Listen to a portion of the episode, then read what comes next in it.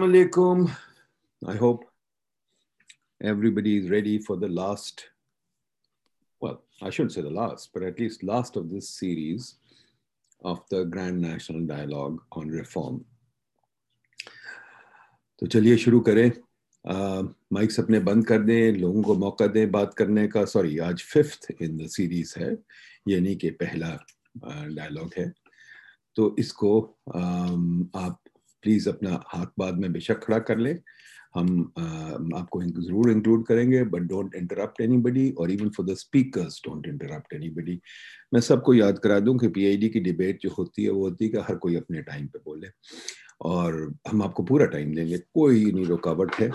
और पीआईडी वाले लोग, मैं मॉडरेटर खासतौर पर बहुत कम बोलूँगा मेरा ख्याल बहुत मुश्किल से दो तीन मिनट ये टीवी नहीं है जहाँ के एंकर ज़्यादा बोलते हैं। लोग कम बोलते हैं। मैं ये अमेरिका में देखा चाली रोज या डेविड फ्रॉस वगैरह कम बोलते थे। कामरान खान ने अगले दिन अपने वो शो में मैं बार बार रिमाइंड कराता हूँ सबको। वो जो खकान अबासी और नदीम बाबर के साथ था, तकरीबन आधा वक्त वो बोला है। बाकी उनको बहुत कम बोलने दिया। तो खैर, हम ये नहीं करेंगे। बिल्कुल भी तो आपको पूरा मौका मिलेगा। अब आपकी मर्ज़ी है whether you want to speak long round or whether you want more rounds. I leave that up to you. I won't check ये हमारे वेबिनार का वो है।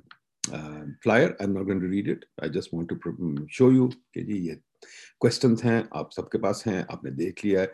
आपको चार दिन की हमने समरीज भी दे दी हैं जो लोगों ने कहा है। तो we are trying to keep this dialogue kind of continuous तो हम पिछले की पीछे की समरी देते रहते हैं ताकि आप लोग उसको अपनाएँ। और मैं थोड़ी सी अभी पेश कर देता हूँ। बहुत थोड़ी सी ताकि आप लोग उस पर बहस कर सकें। हमारा पैनल बहुत अच्छा है we very good panel Zarrar Khuhro sahab जो टीवी प्रोग्राम करते हैं अखबारों में लिखते हैं वेरी गुड कॉलमिस्ट तो I think he will us. Umar Qureshi Saab, another very important journalist, writer. Um, he's uh, again somebody that I think will enrich and enlighten us. तो आमिर दुरानी साहब हमारे साथ काफ़ी आते रहते हैं री एनर्जी री एनर्जी इनकी कंपनी है ऑन्ट्रप्रनोर है और ये माशाल्लाह always full of ideas so let's see what he says Zagham Khan Sab um, an anthropologist who writes very well on uh, many issues. I'm always enlightened by his writing. So Zagham would be a great addition. Then, of course, we've got uh, Usman Raza Jalaha back again, a youth volunteer. And it would be nice to have the youth views. Last time also he had a very different view. So let's see. Okay, so I'm always excited by these discussions. Very quickly, what we don't want is ये होता है grand national dialogue हमारा, या APC I never understood what an APC is APC only happens in Pakistan I have never seen an APC in any in any other country anyway it might be our invention innovation but the question is you will notice sofa पे बैठे हुए ना कोई कागज़ है ना कुछ है what are they talking about तो ये गठजोड़ की बात कर रहे हैं the question is we the people of Pakistan want to see things work not just के कौन पावर में आता है तो इसलिए हम कह रहे हैं कि रिफॉर्म के बगैर कुछ नहीं होना। और रिफॉर्म आप हमें बताएँ सिविल सोसाइटी का रिफॉर्म नहीं बता सकती इंटेलेक्चुअल रिफॉर्म नहीं बता सकते तो we are in a deep deep trouble because quite frankly civil society और इंटेलेक्चुअल का काम होता है रिफॉर्म बताना और रिफॉर्म कोई एक वक्त नहीं होता रिफॉर्म कंटिन्यूस होता है। अभी भी अमेरिका, बरतानिया में देख लें रिफॉर्म ही रिफॉर्म सारा वक्त होता रहता है। कभी इमिग्रेशन कभी टैक्स कभी हेल्थ कभी कुछ कभी कुछ ऑलवेज रिफॉर्म हैपनिंग कभी constitution there is always something happening so we have to think reform as well हमारा ऑब्जेक्टिव क्या? ऑब्जेक्टिव बड़ा सिंपल है। ये हिस्ट्री आपके सामने है आईएमएफ की कि हम अपनी हिस्ट्री में कोई डेकेट नहीं रहा जिसमें आईएमएफ के पास नहीं गया तो मैं, हमारे हुक्मरानों को आदत हो गई है पॉलिसी तो बनानी कोई नहीं आईएमएफ के पास भाग जाओ। हमने बस वहाँ बैठे रहना आई आईएमएफ सब कुछ करेगा आपके लिए, आपको तो कुछ करना ही नहीं। फिर बाद में आईएमएफ को गाली दे दो, उन्होंने गलत किया तो फिर मुझे समझ नहीं आती, जो पॉलिसी बनाते हैं, वो लोग क्या काम करते हैं। ये कैप्चर हो गया इसमें इस कार्टून में। कि जी आईएमएफ एक मोटी चीज़ है जो गाड़ी में बैठा हुआ है आपको डंडे लगा रहा है आगे लोन रखे हुए आप भागी जा रहे हैं आपको समझ नहीं आ रही आगे आपके क्या आ रहा है पर भागी जा रहे हैं भागी जा रहे हैं तो ये हमारे हुकूमत की चीज़ है और साथ साथ मैं ये भी कह दूँ फुल डिस्क्लोजर यस मैं आई के साथ काम करता था तो कोई ये ना सोचे कि मैं कोई कर रहा हूँ yes I did work for the I am for thirty plus years but you know I it is my right. I was critical within the IMF too. You can see my paper; they're still lying there. I'm critical now too, but it's not so much the IMF. We also have to take into account ठीक है जी? ये है dollar का cartoon 1950 का अगर आप गौर करें, लियाकत अली साहब वैसाखियों पे हैं और पीछे से डोनर्स हंस रहे हैं तो ये अभी तक सिचुएशन चल रही है। तो हमारा जो रिफॉर्म का पर्पस है कि यार इससे बाहर तो निकलो, या क्या हमारी हमारी दो जनरेशन तो ऐसे निकल गई अगली दस जनरेशन भी इससे निकलनी है। ठीक है जी? ये एक और चीज़ है कि जी ग्रोथ हमारी लॉन्ग रन डिक्लाइन कर रही है। ये मेरा ख्याल किसी को कंसर्न नहीं करता। कोई पाकिस्तानी खास तौर पे जो अमीर लोग हैं, उनको तो कोई फ़र्क नहीं पड़ता। टीवी पे ये कभी डिस्कशन नहीं हुई यार ग्रोथ गिर रही है इन्वेस्टमेंट भी गिर रही है, और सबसे लो भी है। ये चार पाँच स्लाइड जो थी, ये मैं जान के दिखाता हूँ बिकॉज़ हमें किसी को, इससे कोई गम नहीं है। सिंध क्लब पंजाब क्लब की मेंबरशिप हो तो ज़रूरत कोई नहीं गम की। ठीक है ना जी? अच्छा अब सब्सटेंटिव डिबेट करें, कोशिश करें let a thousand flowers bloom ठीक है ना जी? वेरी इंपॉर्टेंट एक चीज़ प्लीज़ सारे लोग आ जाते हैं सिविल मिलिट्री सिविल मिलिट्री ठीक है? और सब लोग कहते हैं कि जी, आप डिक्टेटरशिप चाहते हैं टेक्नोक्रेटिक गवर्नमेंट एक चीज़ तो प्लीज़ मुझे बता दें, मुझे टेक्नोक्रेटिक गवर्नमेंट नहीं पता क्या एक पाकिस्तानी इन्वेंशन है, कोई समझ नहीं आती कि क्या है। खैर we want more democracy not less please please ये ना सोचे कि हम डिक्टेटरशिप की या आर्मी को इन्वाइट करें we want more democracy not less but we also don't want dictatorship of any kind elected dictatorship भी होती है। और इलेक्टेड डिक्टेटरशिप डिक्टेटरशिप हमारे यहाँ रही है। तो ये हमें सोचना चाहिए। हमें ये भी नहीं चाहिए। हमें एक बेहतर डेमोक्रेसी चाहिए। अब जो बात हुई है हमारी अभी तक ये है कि सारे लोग सिविल मिलिट्री सिविल मिलिट्री करते हैं। मुझे नहीं समझ आती सिविल मिलिट्री क्या वी नीड स्पेसिफिक आइडियाज़ अच्छा लोग कहते हैं सिविल मिलिट्री बैठ के बात कर लो। मुझे तो समझ नहीं आती सिविल मिलिट्री क्या बात करेंगे। खुद कई लोग एडमिट कर लेते हैं कि भाई मैं जो कहता तो नेच न्यूटन ने कहा था नेचर अ वैक्यूम अगर सिविलियन गवर्नमेंट काम नहीं कर रही तो फिर जज बीच में घुस जाते हैं, जैसे कि कई दफ़ा हुआ है। अगर सिविलियन गवर्नमेंट जान के करेगी तो जज घुस जाएँगे, फिर आर्मी घुस जाएगी। सिविलियन गवर्नमेंट का काम है काम करना और एक सिस्टम बनाना। अगर सिस्टम नहीं बनता तो obviously they leaving the field open अगर डोनर से सारे काम कराने हैं कि जी वो हमें आगे पॉलिसी बना दें और हम बैठ के सो रहे हैं, समोसे खा रहे हैं तो वो तो बात नहीं बनती ना। So we have to be very clear what we are doing तो रिफॉर्म बताइए क्या है। Reform needs changing the system इसका ये नहीं मतलब कि हमने रिफॉर्म रेवोल्यूशन होती है चेंजिंग द सिस्टम रेवोल्यूशन होती है कि आप जनाब कुछ के। हम तो रिफॉर्म की बात करें reform is tweaking the system छोटी छोटी चीज़ें। रिफॉर्म इज़ लाइक कि आपका बाग है, बाग की आप गोडी कर रहे हैं ताकि ठीक हो। गोडी वाली बात है रिफॉर्म रिफॉर्म इज़ नॉट कि आपने कोई पूरी चीज़ change reform is also process लंबा काम लगता है। और रिफॉर्म तब चलता है अगर लोग उसकी बात करें। हमारे मुल्क में जब बात ही नहीं होती तो क्या चलेगा रोज बैठ के टीवी को यह सुनना है, सुबह जी, वो सॉरी किसी लीडर ने ये कहा तो अब उसको सोच ले, किसी ने वो खाना खाया था, अब उसको एनालाइज कर ले तो फिर रिफॉर्म की तो कोई बात ना ना भाई, ये चलता रहता है हमारे यहाँ, ठीक है जी? अच्छा पिछले तीन दिन में क्या हुआ ये बातें कि जी एक तो ये भी, कि जी, चार दिन सॉरी कि एक कह रहे हैं कि प्रोसेस हमारे बहुत गंदे हैं। विच इज़ फैक्ट हमारे प्रोसेस कोई है ही नहीं। पता नहीं चलता एल कहाँ से आई, पता नहीं चलता मेट्रो कहाँ से बने, पता नहीं चलता क्या क्या हुआ अपॉइंटमेंट हो गई ट्रांसफ़र हो गई अपॉइंटमेंट होगी क्या नॉनसेंस है। दूसरी चीज़ जो है अपॉइंटमेंट्स हमारी। अपॉइंटमेंट्स कोई मेरिट पे नहीं होती। आपने देखा है, पड़ी हुई हैं senior position in NEPRA in पता नहीं कहाँ कहाँ खाली पड़ी रहती हैं, कोई नहीं केयर करता। मेरिट इस मुल्क में है ही कोई नहीं, ठीक है जी? और इंसेंटिव सारे जो उनसे वो गलत तरफ़ है। आउटकम की तरफ़ कोई नहीं देखता। हर कोई सिर्फ़ देखता है कि यार, ये हाँ वाह वाह वाह वाह, ये हो गया बट उसका असर क्या हुआ? असर कोई for example case in point 200 university हमने बना दी उनका क्या असर हुआ? ठीक है? दूसरी चीज़ हम कॉलोनियल इंस्टीट्यूशन लेके जुड़ के बैठे हैं उनके साथ और कुछ लोगों ने कहा कि सिविल सर्विस रिफॉर्म और कॉलोनियल इंस्टीट्यूशन को चेंज करना जुडिशरी लॉज बड़ी ज़रूरी बात है। um, फिर रूल्स नीड थिंक रीथिंक बिल्कुल हमारे इलेक्शन सिस्टम क्या है? ये बच्चा जो उस्मान यहाँ है इसने भी कहा था भाई हम इलेक्शन लड़ना चाहते हैं हमें कोई जगह ही नहीं मिलती। हमारा election system is not entry friendly और एक साल, एक इलेक्शन होती है पाँच साल में उसके बाद सो जाते हैं। रिप्रेजेंटेशन क्या है? हमें नहीं समझ आती। वही लोग हमें रिप्रेजेंट कर रहे हैं, जो कि उन, जिनके दादे रिप्रेजेंट कर रहे थे। सेनेट की डायरेक्ट इलेक्शन क्यों नहीं होती? प्रोविंसेस की इलेक्शन नेशनल इलेक्शन के साथ क्यों होती? है अलग क्यों नहीं होती? रोटेशनली क्यों नहीं होती? अमेरिका में उन्होंने सिस्टम जान के ऐसा बनाया है कि हर साल इलेक्शन होती। है बरतानिया में भी ये। हमारे यहाँ क्यों नहीं होता? टर्म लिमिट्स हमारे यहाँ क्यों नहीं? इस पर बड़ी बात हुई है। टर्म लिमिट्स क्यों नहीं हमारे पास? ठीक है अगेन सिविल सर्विस पर बात हुई है।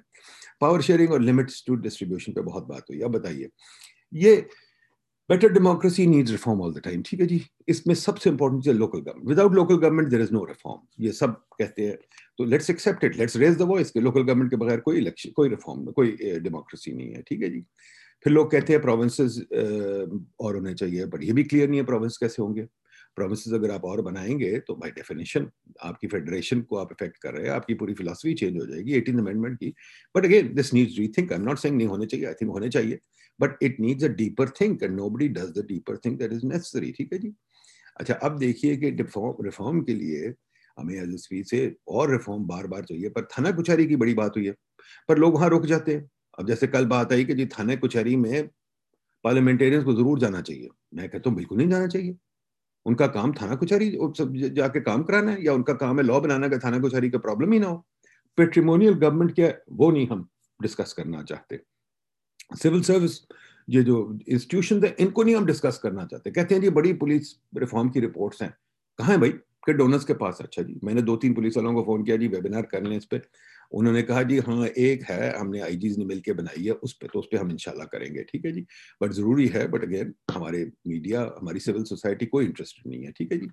ये बेटर डेमोक्रेसी की अगेन बात करें, ये देखें, ये जो इलेक्शन के रिज़ल्ट हैं, ये आपके सामने आए, ये आपको, आपके पास भी है, कोई नई बात नहीं है। पर इसमें देखें जो परचून की पार्टियाँ हैं, जिनके अंदर जनाब एक एक दो दो बंदे बैठे हुए हैं, ये क्यों है इसमें? क्या हमारे पास कोई पार्टी की डेफिनेशन है? या जो मर्ज़ी बंदा बैठ के शाम को अपने ड्राइंग रूम में पार्टी बना ले तो is that democracy do we need to talk about it और not I leave that up to you अच्छा जी, अब ये देखिए इलेक्शन हमें क्यों नहीं रोज इलेक्शन हो रही है? पाँच साल के बाद इलेक्शन क्यों होती है? टर्म हमारी पाँच साल क्यों है? चार साल क्यों नहीं है? तीन साल क्यों नहीं है? ठीक है जी? डिसेंट्रलाइजेशन क्यों नहीं है? अभी भी जनाब साहब, हर चीज़ प्राइम मिनिस्टर के दफ्तर जाती है। हम कोई इंटरव्यू फॉर एग्ज़ाम्पल मैं कई दफ़ा इंटरव्यू किया है लोगों के लिए।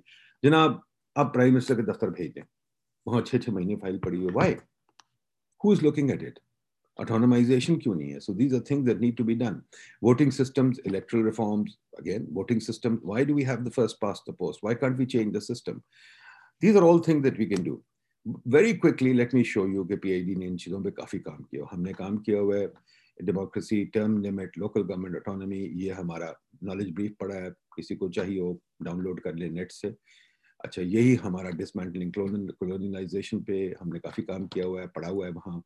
पोलिटिसाइजेशन पे एक्सपर्टीज कैपेसिटी लैकिंग वगैरह वगैरह।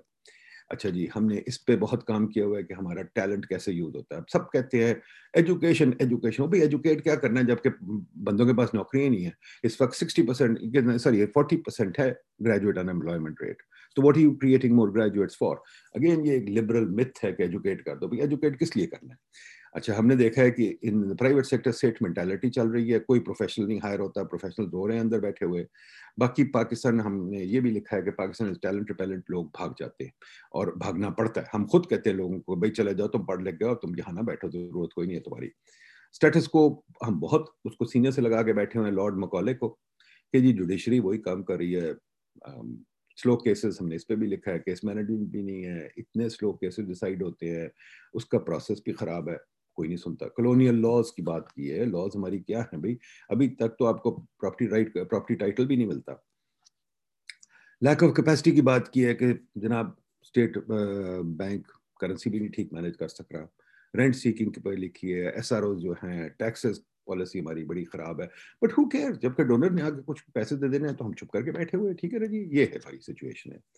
अच्छा हमने ये भी लिखा है कि जनाब, आप बड़े पुराने मॉडल पे काम कर रहे हैं, जो महबूबुल हक का पुराना मॉडल था, उसी पे लगे हुए कोई नई तरीके से काम कर लें, इस पर बड़ा कुछ लिखा है। और आप पी एस टी पी को बेहतर तरीके से कर लें, जो आप चीज़ें बना रहे हैं, उनका कोई फ़ायदा नहीं हो रहा, कभी सड़कें, कभी मेट्रोज कभी ये, वो। तो ये भी हमने इस पर बहुत लिखा, हमने ये भी लिखा कि शहर आपके बिल्कुल भी नाकस हैं। आपके पास जगह ही नहीं कि बेचारा गरीब को कोई कारोबार कर सके या रह सके। आपके पास जगह ही नहीं, कोई स्कूल है, ये भी बहुत कुछ लिखा है, ठीक है जी?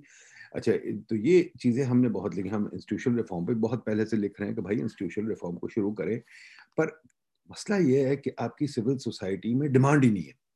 बड़ी अच्छी बात की किसी ने कि डिमांड फॉर रिफॉर्म हमारे पास कोई नहीं है।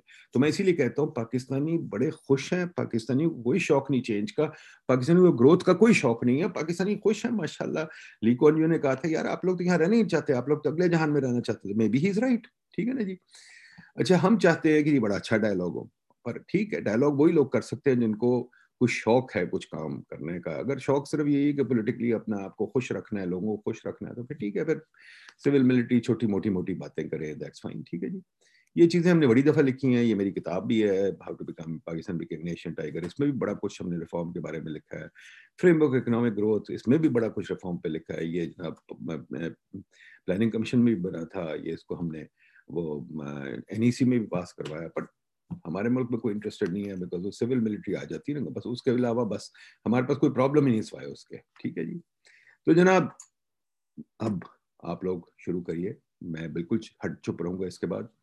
Glass is half full optimism ये बातें छोड़े। हमें ठोस बात बताए कि मसला क्या है, क्या रिफॉर्म होना चाहिए या नहीं होना चाहिए, ठीक है? अगर हम खुश हैं, सब माशाल्लाह सिंध क्लब पंजाब क्लब की सब पास मेंबरशिप है तो फिर रिफॉर्म की जरूरत बत कतन नहीं है कतन नहीं है ठीक है जी तो मेरे ख्याल में शुरू करता हूँ जरार खुरो साहब जरार खुरो साहब can I invite you to can I invite you take the floor Absolutely. Um, well, you know, since um, you're starting off with me, that's always the uh, that's always the hard part because uh, one isn't sure where to start from and where to go. I'm going to start with Bundu Khan. Um, we're all well familiar with Bundu Khan, uh, legendary kebabs. Uh, it's a family business. It's been along for a very long time. Now, uh, the problem is that uh, Bundu Khan, despite being extremely popular, never copyrighted and trademarked its name. Huh. And the result is कि आज अगर आप लाहौर जाए तो वहां पर किसी ने उनके नाम के ऊपर स्कॉट करके कोई चार पांच बुंदू खान खोल दिए ठीक है so these guys had to now change their name to Asli Bundu Khan and so on and so forth. Now, the reason I'm giving this example uh, is because India has done a Bundu Khan with us in terms of basmati rice. Um, and the reason I'm going to talk about that is because it shows. I mean, we talk about we talk about reform as something incredibly overarching. What I'm trying to say is that sometimes you can affect some serious uh, you can you can gain some serious results just by being a little active being flexible and keeping your eyes open. Um, what happened here is that as you know basmati rice there's a, a copyright and a trademark bit of a trademark war going on between pakistan and india. And in 2008 uh, during Manmohan Singh's uh, tenure, when our relations were slightly better, so we were about to arrive at a compact of sharing the um, sort of geographical indication of it. Of course, then you know things went south, and um, now we're at Draggers Drawn. So what happened is that India went and in Brussels before the EU, they placed their claim to basmati um, being their product, being their geographical indication. Our mission in Brussels had no idea that this had happened. ठीक है हालांकि I mean basmati Pakistan की पहचान है rice is one of our major exports but they were sleeping the rice exporters went on the EU website, or ये कोई ढकी छुपी बात भी नहीं थी. If the trade mission had simply been checking the websites that they're supposed to be checking, they would have known. The exporters went and told our missions कि sir ये हो गया है. So naturally we made a big noise about it. And we were like, we will immediately go and register this in front of the European Union.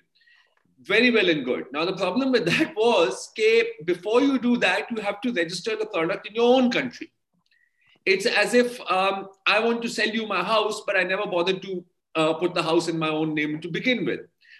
Now, we didn't even have the requisite laws. And when we had the laws, we didn't even have the requisite bylaws to be able to ensure this happening. And as a result, we are facing the potential loss of billions. The reason I'm giving this example is okay, we know we don't have to talk in terms of oh my god you know civil military relations this and that this and that some of the problems that we face are simply because the people who are supposed to be doing their jobs aren't doing their jobs.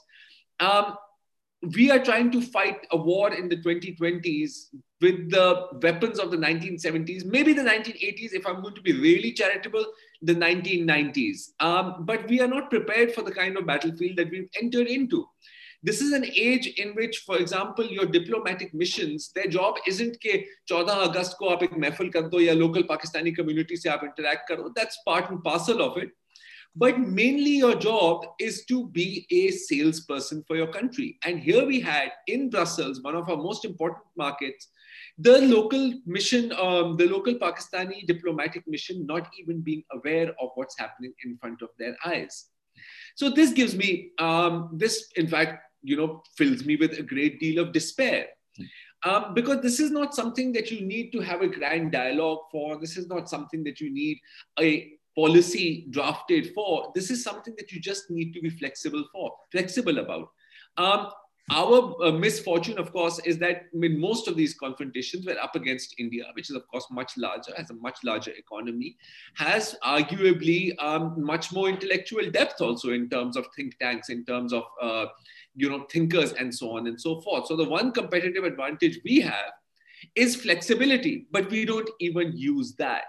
So again, um, I say that even if we were to just concentrate on the low hanging fruit, we would have enough at the end of the day to make a salad at the very least. Um, larger reform, big picture reform, that's all very well and good. But we know from experience that the devil always lies in the details. Um, you can make the most wonderful policy at the top. You know, you can have you know high level seminars in five star hotels spend millions on doing that but ultimately that policy is only as good as the peon and the clerk on the ground implementing that policy and that uh, nadeem saab in my opinion is where we need to concentrate g fair point G. very good very good thank you very much thank you very much I think you're absolutely right. There's an issue of capacity. It's an issue of understanding your agenda and this is one of the biggest problem that we have कि हमारे पास agenda ही कोई clarity नहीं होती जो government आती है वो पिछली गवर्नमेंट का एजेंडा वाइप आउट कर देती है it's not just the government मैंने देखा इवन इन अ छोटा सा इदारा जी। तो मेरा जैसे हमारा पीएचडी का छोटा सा दारा वहाँ भी नेक्स्ट बंदा आता है वो ठा ठा करके सब कुछ खत्म कर देता है।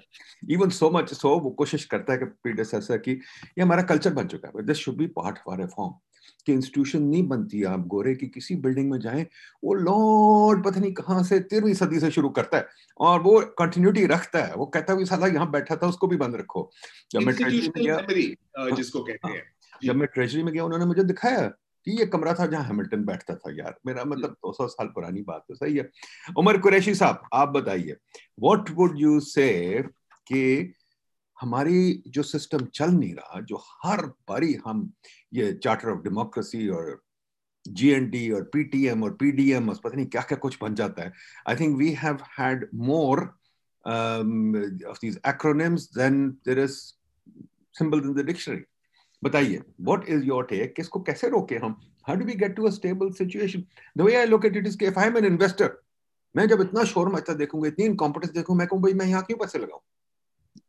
जी उमर कुरैशी साहब जी हाँ यू राइट नदीम साहब के there is a problem there मेरा आई थिंक व्यू ये and maybe people might agree with me और not agree with me is that के um I mean, if you just look at Nextdoor in India, it's not as if they're any less corrupt or any, you know, uh, they don't have less uh, lesser problems than we have uh, as a third world country. But Udhar Sirif, I guess, and of course, they've got a very bad government and it's very anti Pakistan and it's very anti Muslim. Agreed, all of that is bad. But yeah, Udhar or I mean, any other country which is in a similar kind of uh, stage like us, ke, Udhar ye institutions are allowed to develop which is exactly what Zarar was saying earlier also and I think you also said it कि uh, continuity नहीं होती uh, I mean again it's actually kind of repeating also what you said the next the the अब इनके बाद जो government आएगी अगर वो किसी और पार्टी की होगी they might undo what they've done these guys have undid some of the previous governments तो ये होता रहता है तो institutional continuity and stability of policy isn't there and then obviously uh, जो investor होगा वो यही बोलेगा कि like uh, why would I want to invest here let me see other countries in the world where my investment will be more protected. I mean, another example, another example from these days is कि वो जो आप follow कर रहे होंगे कि संदक का जो project है उसमें again there's a development that Pakistan is being asked to pay like billions yeah. of dollars and all that. Again, it was you, you invited the investment, then this was a previous government, and then things went south, and then you basically canceled the investment, and then then they went to international court, and you lost and all that, whatever.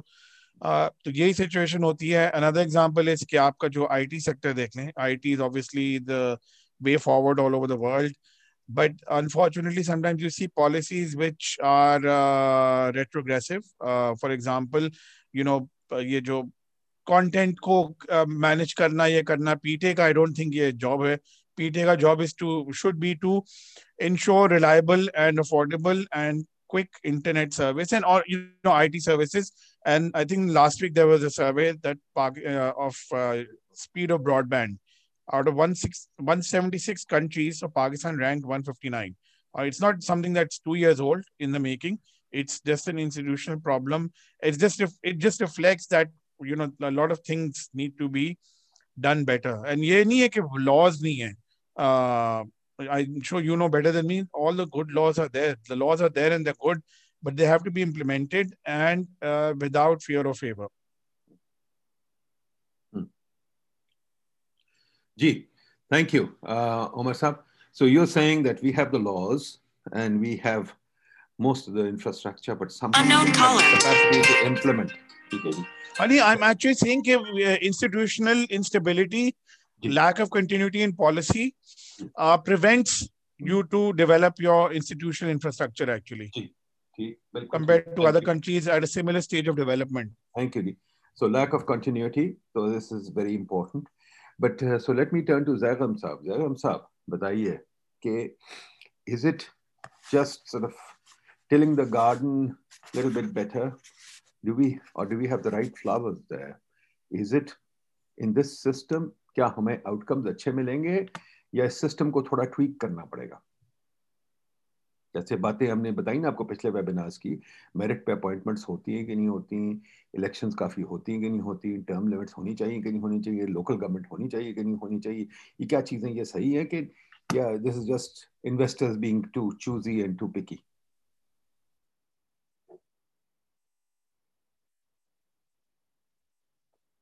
Jagan sahab हैं?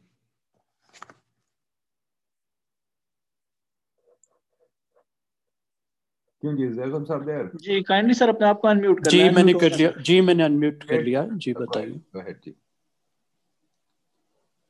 जी I think uh, बहुत ज़बरदस्त debate हुई है पाँच दिन के अंदर और बहुत सी अच्छी डिस्कशंस हुई uh, बहुत सी चीज़ें निकली हैं। uh, जी। देखिए डॉक्टर साहब let me start by referring to a book cards case T जो 2013 में आई थी। Why having too little means too much elder shuffle की। और इस किताब में ये कहा गया था कि एक चीज़ बैंड विथ भी है कि आपकी जो अटेंशन है, उसकी एक बैंड विथ होती है। आप हर चीज़ पर एक वक्त में तवज्जो नहीं दे सकते।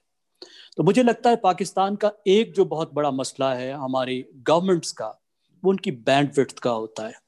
उनकी अटेंशन बहुत स्कैटर्ड होती है, इधर भी होती है, उधर भी होती है। और हमारे यहाँ, अब आप तो रिफॉर्म्स की बात हम कर रहे हैं, और जो ग्रैंड डिबेट है, वो भी रिफॉर्म्स के बारे में है। लेकिन अनफॉर्चुनेटली बड़े अरसे से जो हमारा माइंड सेट रहा है, वो लॉयर्स माइंड सेट रहा है। और लॉयर्स हमारे पॉलिटिक्स में हैं भी बहुत। अब लॉयर जो है दे लुक बैकवर्ड आगे को नहीं देखते। हमारे यहाँ इंजीनियर्स माइंडसेट नहीं रहा कि अगर आपने माजी की कोई गलती पकड़ भी है, ली है तो उसके पर बिल्ड करते हुए आप फ्यूचर में कैसे ये इंश्योर करेंगे कि वही गलती दोबारा ना हो? मिसाल के तौर पे इस गवर्नमेंट को लीजिए। इसका जो नंबर वन प्लेज है, जो नंबर वन इशू है, जिसके बारे में आप भी हर वक्त बात कर रहे होते हैं, वो करप्शन है। वेल एंड गुड लेकिन क्या कितनी एक रिफॉर्म्स इस गवर्नमेंट ने ट्रांसपेरेंसी के लिए की हैं, इस चीज़ को इंश्योर करने के लिए की है कि फ्यूचर में करप्शन ना हो? अभी, आज भी इस वक्त हम इस बात पे डिबेट कर रहे हैं कि कोई 400 अरब रुपए सिर्फ़ दो सेक्टर्स से फार्मर्स से और कंज्यूमर्स से नाजायज तौर पर ले लिए गए हैं। मैं वीट फ्लावर और उसके साथ जो शुगर केन है उसकी बात कर रहा हूँ। यानी गवर्नमेंट की जो सबसे बड़ी नाकामी है कि वो ऐसे रिफॉर्म्स नहीं कर सकी कि जिससे इस तरह की प्रैक्टिसेस के रस्ते रोक सके। नैब जिस तरह से द वेट्स रनिंग अमक अभी बहुत अच्छी मिसाल उमर ने दी, जिस तरीके से बलूचिस्तान की माइंस का मामला गया और उस पर जो पाकिस्तान का रगड़ा निकला। हमने भी उस मसले को, उस मसले को भी हमने थ्रू कोर्ट्स अदालत से ही हल करने की कोशिश की। आपने कुछ बातें अच्छी कही जो ग्रैंड नेशनल डायलॉग से क्योंकि जोड़ा गया है इस डिबेट को? I think well and good grand national dialogue का आइडिया तो बुरा नहीं है। अगरचे सिंगल एक चीज़ पे लेकर आना रिडक्शनिज्म अच्छी नहीं होती। मैं आपसे एग्री करता हूँ, हर चीज़ को हम सिविल मिलिट्री रिलेशनशिप के दरवाजे पर नहीं रख सकते। लेकिन रूल्स ऑफ़ द गेम तय करना भी ज़रूरी है। और हमारे जो अलीट ग्रुप्स में सत्तर साल से जो कंसेंसस नहीं हो सका कि इस स्टेट को हमने रन कैसे करना है। पर्टिकुलरली जो दो बड़े ग्रुप्स हैं कि ट्रेडिशनल अलीट्स जो इलेक्टेड अलीट्स बनते हैं, फिर वो अलीट्स जो स्टेट से रिलेटेड हैं, जो बुनियादी तौर पर जिसमें हम इस्टेब्लिशमेंट कह देते हैं। और अब उसमें कैपिटलिस्ट भी शामिल हो गए हैं। जो खास तौर पे क्रोनी कैपिटलिस्ट और वो भी इलेक्शन वगैरह में आ गए हैं।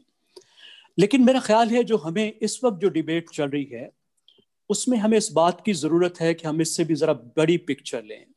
हम पूरी स्टेट और सोसाइटी की तरफ़ भी देखें और इस बात से डिबेट को शुरू करें, जो सबसे बड़ा पाकिस्तान का मसला रहा है कि पाकिस्तान की स्टेट के सेंटर पर लोग क्यों नहीं है।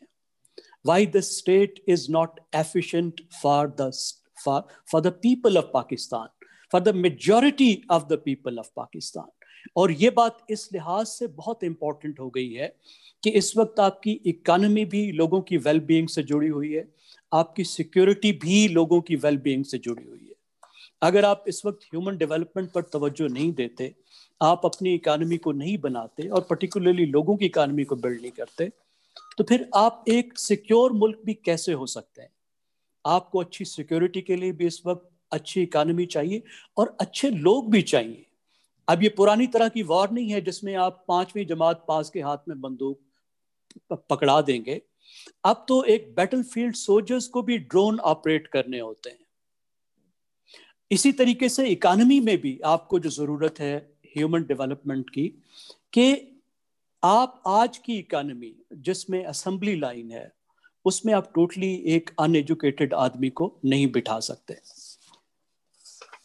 लेकिन फिर डिबेट में, इस डिबेट में जो अहम तरीन बात है अगेन वो भी आपने विच वाज मेंशन वेल वो है कि हम डिबेट की, हम जो रिफॉर्म्स हैं, क्या इसकी डिमांड साइड पे पूरी तवज्जो दे रहे हैं? अलीड ग्रुप के कंसेंसस पे हम बात कर रहे हैं सप्लाई साइड पे हम बात कर रहे हैं। हम ये बात कर रहे हैं कि इंस्टीट्यूशंस में किस तरह बदलना चाहिए। लेकिन उसके साथ साथ पार्टिसिपेटरी डेमोक्रेसी की बात भी बहुत ज़रूरी है। कि ये डिमांड कहाँ से आएगी, जब तक लोगों की तरफ़ से डिमांड नहीं आएगी कि उनको किस चीज़ की ज़रूरत है। और उनकी जो ज़रूरियात है, उनके मसले हैं, उनको अवलियत दी जानी चाहिए, तब तक रिफॉर्म्स कैसे होंगे? अभी हमने बात की, जो मैंने आपसे अर्ज़ किया कि जो कुछ फार्मर्स के साथ हुआ है जितना बड़ा हाथ हुआ है कि hundreds of billions have been stolen from them तो क्या ये बात उतनी डिबेट हो रही है जितनी होनी चाहिए? क्या इसको रखते हुए पॉलिसीज़ में रिफॉर्म की जा रही है जो होनी चाहिए? क्या आपने ये किया है कि अभी एग्रीकल्चर के साथ क्या हुआ है फार्मर्स के साथ क्या हुआ है, और आगे आप उसको क्या करेंगे? पॉलिटिकल पार्टीज़ की जो रीच है नीचे के लेवल पर पर्टिकुलरली रूरल साइड पे, हमें मालूम है कि वहाँ पे वोटर्स जो है, वो वोट ब्लॉक्स बना के वोट करते हैं और उन वोट ब्लॉक्स के हेड होते हैं, जिनके साथ फिर पॉलिटिशियंस निगोशिएट करते हैं। यानी पॉलिटी और इसकी बड़ी वजह यह है कि एक तो पॉलिटिकल पार्टीज़ ने बरह रास्त लोगों तक पहुँचने की कोशिश नहीं की कि अपनी पार्टीज़ के स्ट्रक्चर्स को नीचे ले जाकर बनाए और लोगों के साथ बरह रास्त बात करें, जिसके नतीजे में वोट ब्लॉक्स की जो ज़रूरत है या अहमियत है, वो कम हो जाए और ख़त्म हो जाए। और इसके नतीजे में जो पार्टीज़ की की जो ब्लैक मेलिंग है on the hands of electables वो भी ख़त्म हो जाए। कि जब तक इस तरह के अलेक्टिबल्स पार्टीज़ को ब्लैक मेल करते रहेंगे और वो इलेक्टिबल्स उन वोट ब्लॉक्स को यूज़ करते हुए अपनी अहमियत को बरकरार रखेंगे तो किस तरीके से पॉलिटिकल पार्टीज़ प्रॉपरली रिप्रेजेंटेटिव्स हो सकती हैं और रिफॉर्म्स की जो डिमांड है, जिसने अल्टीमेटली लोगों की नीड्स को सर्व करना है, उसको पॉलिसी के डोमेन में ला सकते हैं। कितनी बड़ी आयरनी है कि इस वक्त जो पार्टी पार्टी ऑफ़ चेंज है, उसके पंजाब में तो कम अज कम काउंट कर लिया गया है कि उसके 70 परसेंट जो लेजिस्लेटर्स हैं, वो वो हैं जिनको इलेक्टिबल्स कहा जाता है। फिर पार्टीज़ में जो लीडरशिप का क्राइसिस है, जो कल्ट ऑफ़ पर्सनैलिटी को जिस तरीके से लेकर पार्टियाँ चल रही हैं, जिस तरीके से एक सिंगल आदमी पार्टी की एम्बॉडीमेंट होता है, पूरी पार्टी को रिप्रेजेंट करता है।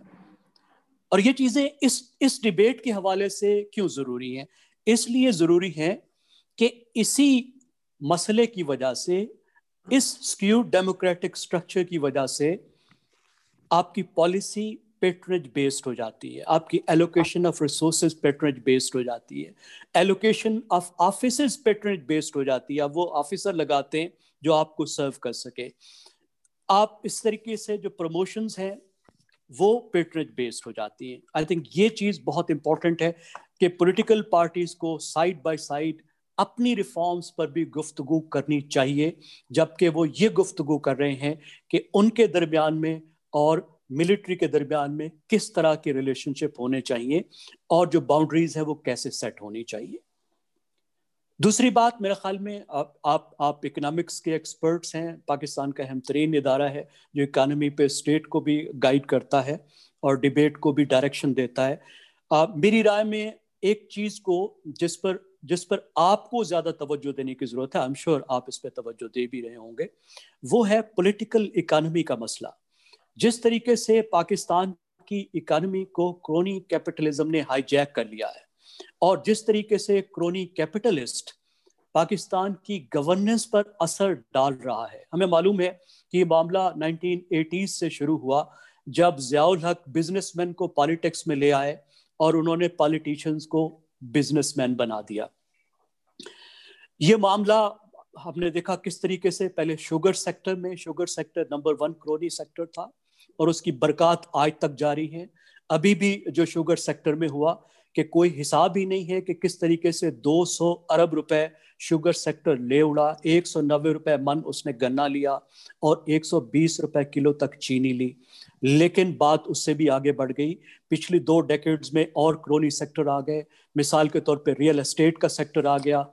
इस पर आप भी तवज्जो देते रहे हैं, जो बहुत अहम बात है कि ये बड़े बड़े एक, हर एक शहर के साथ दो शहरों के बराबर खाली प्लाट पड़े हैं, जहाँ पे लोगों ने अपनी रकम दबाई हुई है। ये जो एक सप्रॉल है और अन इनहेबिटेड सिटीज़ का, जिसमें पाकिस्तान के बिलियंस पर हंड्रेड्स और थाउजेंड्स ऑफ़ बिलियंस रुपीस जो हैं, वो दबे हुए हैं जिसपे पैसे जा रहे हैं, कुछ निकल नहीं रहा। लेकिन वो इसलिए अहम हो गया है कि वो क्रोनी सेक्टर है। वो लोग मंतखब भी होते हैं, मंतखब कराते भी हैं गवर्नमेंट पर भी असर डालते हैं। डिटेल में जाने की ज़रूरत नहीं है कि पहले किस तरीके से था। बड़े बड़े जो जो लैंड माफियाज के लोग हैं, उनका कितना इन्फ्लुएंस है पॉलिटिकल पार्टीज़ पर। पॉलिटिकल पार्टीज़ के अंदर भी अब तो मौजूद हैं। पहले तो बाहर होते थे, अब तो वो मंतखब होकर अंदर भी आ गए हैं। पिछले दिनों भी एक केस पर हमारे इस्लामाबाद हाई कोर्ट में भी बात हुई। आई थिंक ये क्रोनी कैपिटलिज्म वाला मसला इकानमी पर जो लार्जर इश्यूज़ हैं उस पर कंसेंसस बिल्ड करने की ज़रूरत है with a focus on crony capitalism या इसको यूँ आप फ्रेम कर लें कि किस तरीके से ये गवर्नेंस को और बिज़नेस को हम अलग कर सकते हैं। किस तरीके से इस कंफ्लिक्ट ऑफ़ इंटरेस्ट को ख़त्म करने को हम इंश्योर कर सकते हैं। आ, फिर अगर हमने रिफॉर्म्स करनी है तो ज़ाहिर है रिफॉर्म्स के लिए फिर हमें ये ज़रूरी होगा कि उसके लिए जो नॉलेज बेस है वो हमारे पास मौजूद हो। क्या वो हमारे पास लर्निंग है? क्या एक्सपीरियंशियल लर्निंग कैप्चर करने का निज़ाम मौजूद है कि जो इंस्टीट्यूशंस कर रहे हैं, सही कर रहे हैं, गलत कर रहे हैं? क्या उसको, उन लेसन को कैप्चर किया जा रहा है जिसको फिर रिफॉर्म से ट्रांसफॉर्म किया जा सके? क्या हमारे पास ऐसे एकेडमिक इंस्टीट्यूशंस हैं अपार्ट फ्रॉम वन और टू जबकि आजकल इतना स्पेशलाइज दौर है कि are unit dozens of academic institutions जो एक एक सेक्टर में अलग अलग पॉलिसी इनपुट दे सकें। मेरा ख्याल है, जितनी आज की हमारी नीड है वाइड स्पेक्ट्रम की इंस्टीट्यूशनल में नॉलेज हमें नॉलेज नॉलेज की बनाने की ज़रूरत है, वो मौजूद नहीं है। और अगर हम थिंक टैंक्स का सेक्टर ले लें तो वो तो बिल्कुल ही हमें खाली नज़र आता है। एन हैं तो उनका नॉलेज बहुत शैलो है। अगर सरकारी थिंक टैंक्स हैं तो वो सरकार के नैरेटिव को रिगर्जिगेट कर रहे हैं कि दोबारा उठा उठा के वही फेंकते हैं जो सरकार चाहती है। कोई पॉलिसी अल्टरनेटिव्स सरकारी जो थिंक टैंक्स हैं वो भी नहीं दे रहे। और पॉलिटिकल पार्टीज़ ने तो अपने थिंक टैंक्स बनाने की सिरे से जहमत ही ज़रूर नहीं की कि जिसके नतीजे में ख़ास तौर पे जो अपोजिशन है, वो अल्टरनेटिव पॉलिसीज़ जो हैं वो दे सके। और फाइनली जो आखिरी बात मैं ये कहूँगा कि पाकिस्तान में जो इश्यूज़ हैं, अगर जब जब जो बुनियादी बात जिस पे इकट्ठे बैठना चाह रहे हैं, हमारी पॉलिटिकल लीड जिस पे इसरार कर रहे हैं, मसला सिर्फ़ रूल्स और लॉज का नहीं है। कॉन्स्टिट्यूशन तो आपके पास बहुत अच्छा है। लॉज भी पाकिस्तान में कोई कमी नहीं है। मसला पाकिस्तान में एक बहुत बड़ा नॉर्म सेटिंग का भी है। उसको कैसे करें? हमने देखा कि पाकिस्तान मुस्लिम लीग नवाज़ और पीपल्स पार्टी ने एक चार्टर ऑफ़ डेमोक्रेसी किया, नाम सेट करने की कोशिश की। उसका कोई अच्छा असर भी निकला, लेकिन उसमें भी हमने देखा कि लिमिटेड बेनिफिट्स हुए और वो बात आगे नहीं बढ़ी, जिसके नतीजे में जो पॉलिटिकल पार्टीज़ है पॉलिटिकल एलीट है, उनका आपस में भी झगड़ा चल रहा है, जिसकी वजह से जो दूसरे एक्टर्स हैं, उनको भी मौका मिलता है कि वो डेमोक्रेसी को ट्वीक कर सकें पॉलिटिकल पार्टीज़ को इन्फ्लुएंस कर सकें। तो ये कुछ बातें हैं जो मैंने इसमें पहले राउंड में शेयर की हैं। बहुत शुक्रिया। थैंक यू जैगम साहब वेरी गुड अब से एक फॉलो अप सवाल पूछ लूँ I think which is very important जी। आपने जो ये कहा इलेक्टेबल्स ये टर्म बड़ी यूज़ होती है। हम्म। क्या इलेक्टेबल बड़ा है? और दूसरा सवाल ये है कि क्या इलेक्टेबल जिसको बर्तानिया में कहते थे रोटन बरा? रोटन बरा याद है आपको? जी जी। यहाँ के जद्दी पुश्ती जागीरें थी जिसके ऊपर बाप बेटा, आराम से जो मर्ज़ी इलेक्ट हो जाता था, ठीक है? क्या हमारे यहाँ ये रोटन बरस है? और अगर ये रोटन बरस है तो क्या रूल चेंज किया जाए इनको चेंज करने की जैसे आपने कहा कि पार्टीज़ हमारे यहाँ नहीं चलती पार्टीज़ हमारे यहाँ पर्सनैलिटी कट्स बन गए। तो इसके अंदर क्या रूल चेंज करना चाहिए? आप लोग सब जब कहते हैं कि कॉन्स्टिट्यूशन बड़ी अच्छी है तो ये चीज़ें कॉन्स्टिट्यूशन कैसे मिस कर गई? देखिए इलेक्टेबल से मुराद वो लोग हैं, जिन्होंने अपना इन्फ्लुएंस इतना किसी कॉन्स्टिट्यूंसी में बना लिया है कि वो सिर्फ़ अपने इन्फ्लुएंस की बेस पर जीत सकते हैं। पॉलिटिकल पार्टीज़ को सिर्फ़ क्लब के तौर पर यूज़ कर सकते हैं और एक क्लब से दूसरे क्लब में जब चाहे वो स्विच कर सकते हैं अपने इंटरेस्ट के मुताबिक। उनकी किसी आइडियालॉजी से कमिटमेंट नहीं है, किसी पार्टी से कमिटमेंट नहीं है। ये तो हो गया इलेक्टेबल इलेक्टेबल में मैंने जैसे अर्ज़ किया इलेक्टेबल्स की स्ट्रेंथ की जो सबसे बड़ी बुनियाद है वो यही है कि पॉलिटिकल पार्टीज़ का अपना इन्फ्लुएंस बहुत लिमिटेड है। लोगों तक उनकी रीच डायरेक्ट नहीं है। पर्टिकुलरली रूरल एरियाज़ में, उनकी रीच जो है वो बहुत हद तक इनडायरेक्ट है। तो इस वजह से ये लोग जो हैं, एक हमारा जो सिस्टम है, उसको कॉन्स्टेंटली अनस्टेबल रखते हैं। मेरे ख्याल में आइन में कोई ऐसी चीज़ मौजूद नहीं है, या कोई प्रॉब्लम नहीं है कि इन इलेक्टेबल्स को पीछे ना धकेला जा सके, और हम उस प्रोसेस में ना जाएँ, जिसमें इनको पीछे धकेला जाए। इसमें जो पॉलिटिकल पार्टीज़ का अपना रिफॉर्म है वो सबसे अहम बात है, क्योंकि पॉलिटिकल पार्टीज़ खुद इंस्टीट्यूशंस नहीं है डेमोक्रेटिक इंस्टीट्यूशंस नहीं है। वो लोगों तक डायरेक्ट नहीं पहुँचते। फिर जिस तरीके से वो एलोकेशन करते हैं सीट्स की कॉन्स्टिट्यूंसीज की, उसमें वो इस बात पे तवज्जो नहीं देते कि लोगों पर जो है वो बाहर बरह रास्त पहुँचना ज़रूरी है, बल्कि इसमें वो अपने शॉर्ट टर्म इंटरेस्ट को देखते हैं और फिर अपनी सर्वाइवल को, अपनी जो जो उनकी डोमिनेंट फैमिलीज़ हैं उनकी जो लीडरशिप की सर्वाइवल है उसको ज़्यादा अहमियत देते हैं मेरे ख्याल में पॉलिटिकल पार्टीज़ के इंटरनल रिफॉर्म्स ही इस बात का सोल्यूशन है इसके अलावा तो कोई सोल्यूशन नहीं हो सकता वेरी गुड जी वेरी गुड जगन माशाल्लाह very good list I like it let me turn to Amir Durani. Amir Durani, I'm showing you this slide um, where we have, for example, ये क्या है? Uh, मैं पढ़ नहीं सकता. यू नो 1.38 परसेंट सीट के साथ एमक्यू के पास छह सीटें हैं, ठीक है? पीएमएलक्यू 0.98 वोट के साथ चार सीटें हैं। जेडब्ल्यूपी के पास एक सीट है एएमएलपी के पास एक सीट है।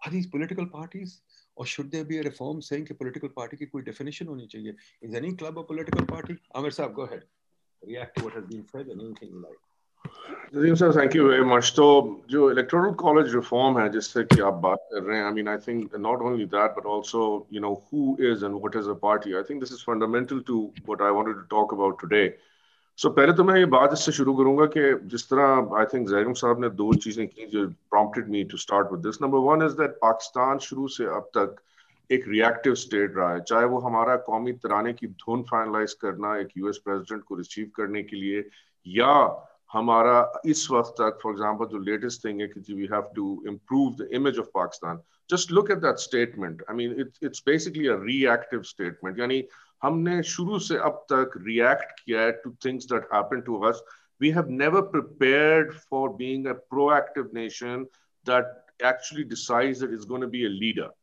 दूसरी चीज़ जो है, आप जरा गौर करिएगा कि हमने मैंने कल भी ये सुना, आज भी सुना कि इलीट ग्रुप्स में कंसेंसस पैदा नहीं हो उसका। देखिए, कौमें इलीट ग्रुप्स के कंसेंसस से नहीं बनती, कौमें जो हैं, लोगों के कंसेंसस से बनती हैं। इलीट ग्रुप्स जो होते हैं, वो कौमों को बिगाड़ देते हैं। सो so बेसिकली ये एक, मेरे लिए एक ऑक्सीमोरॉन है। तो मैं बेसिकली कोशिश करूँगा कि आपने, चूँकि पाँच मिनट कहा था तो मैंने सात मिनट टाइम किया है while these guys were talking कि मैं तीन क्वेश्चन जो आपके बड़े फंडामेंटल थे, उन पर फोकस करूँगा। एंड आई बी बाइलिंगुअल क्योंकि बहुत जो लोग हैं, अली कमाल और हमारे और भी दोस्त, जिन्होंने बहुत एतराज़ किया है कि हम ये अंग्रेज़ी ऐसी बोलते हैं कि हमें अपने कलोनियल मास्टर से अभी तक वो नहीं मिली। तो मेरी अंग्रेज़ी वैसे अमरीकन है, वो हमारे कलोनियल मास्टर थे नहीं, हमने उन्हें बना लिया जैसे ही हम एक कलोनियल मास्टर से निकले।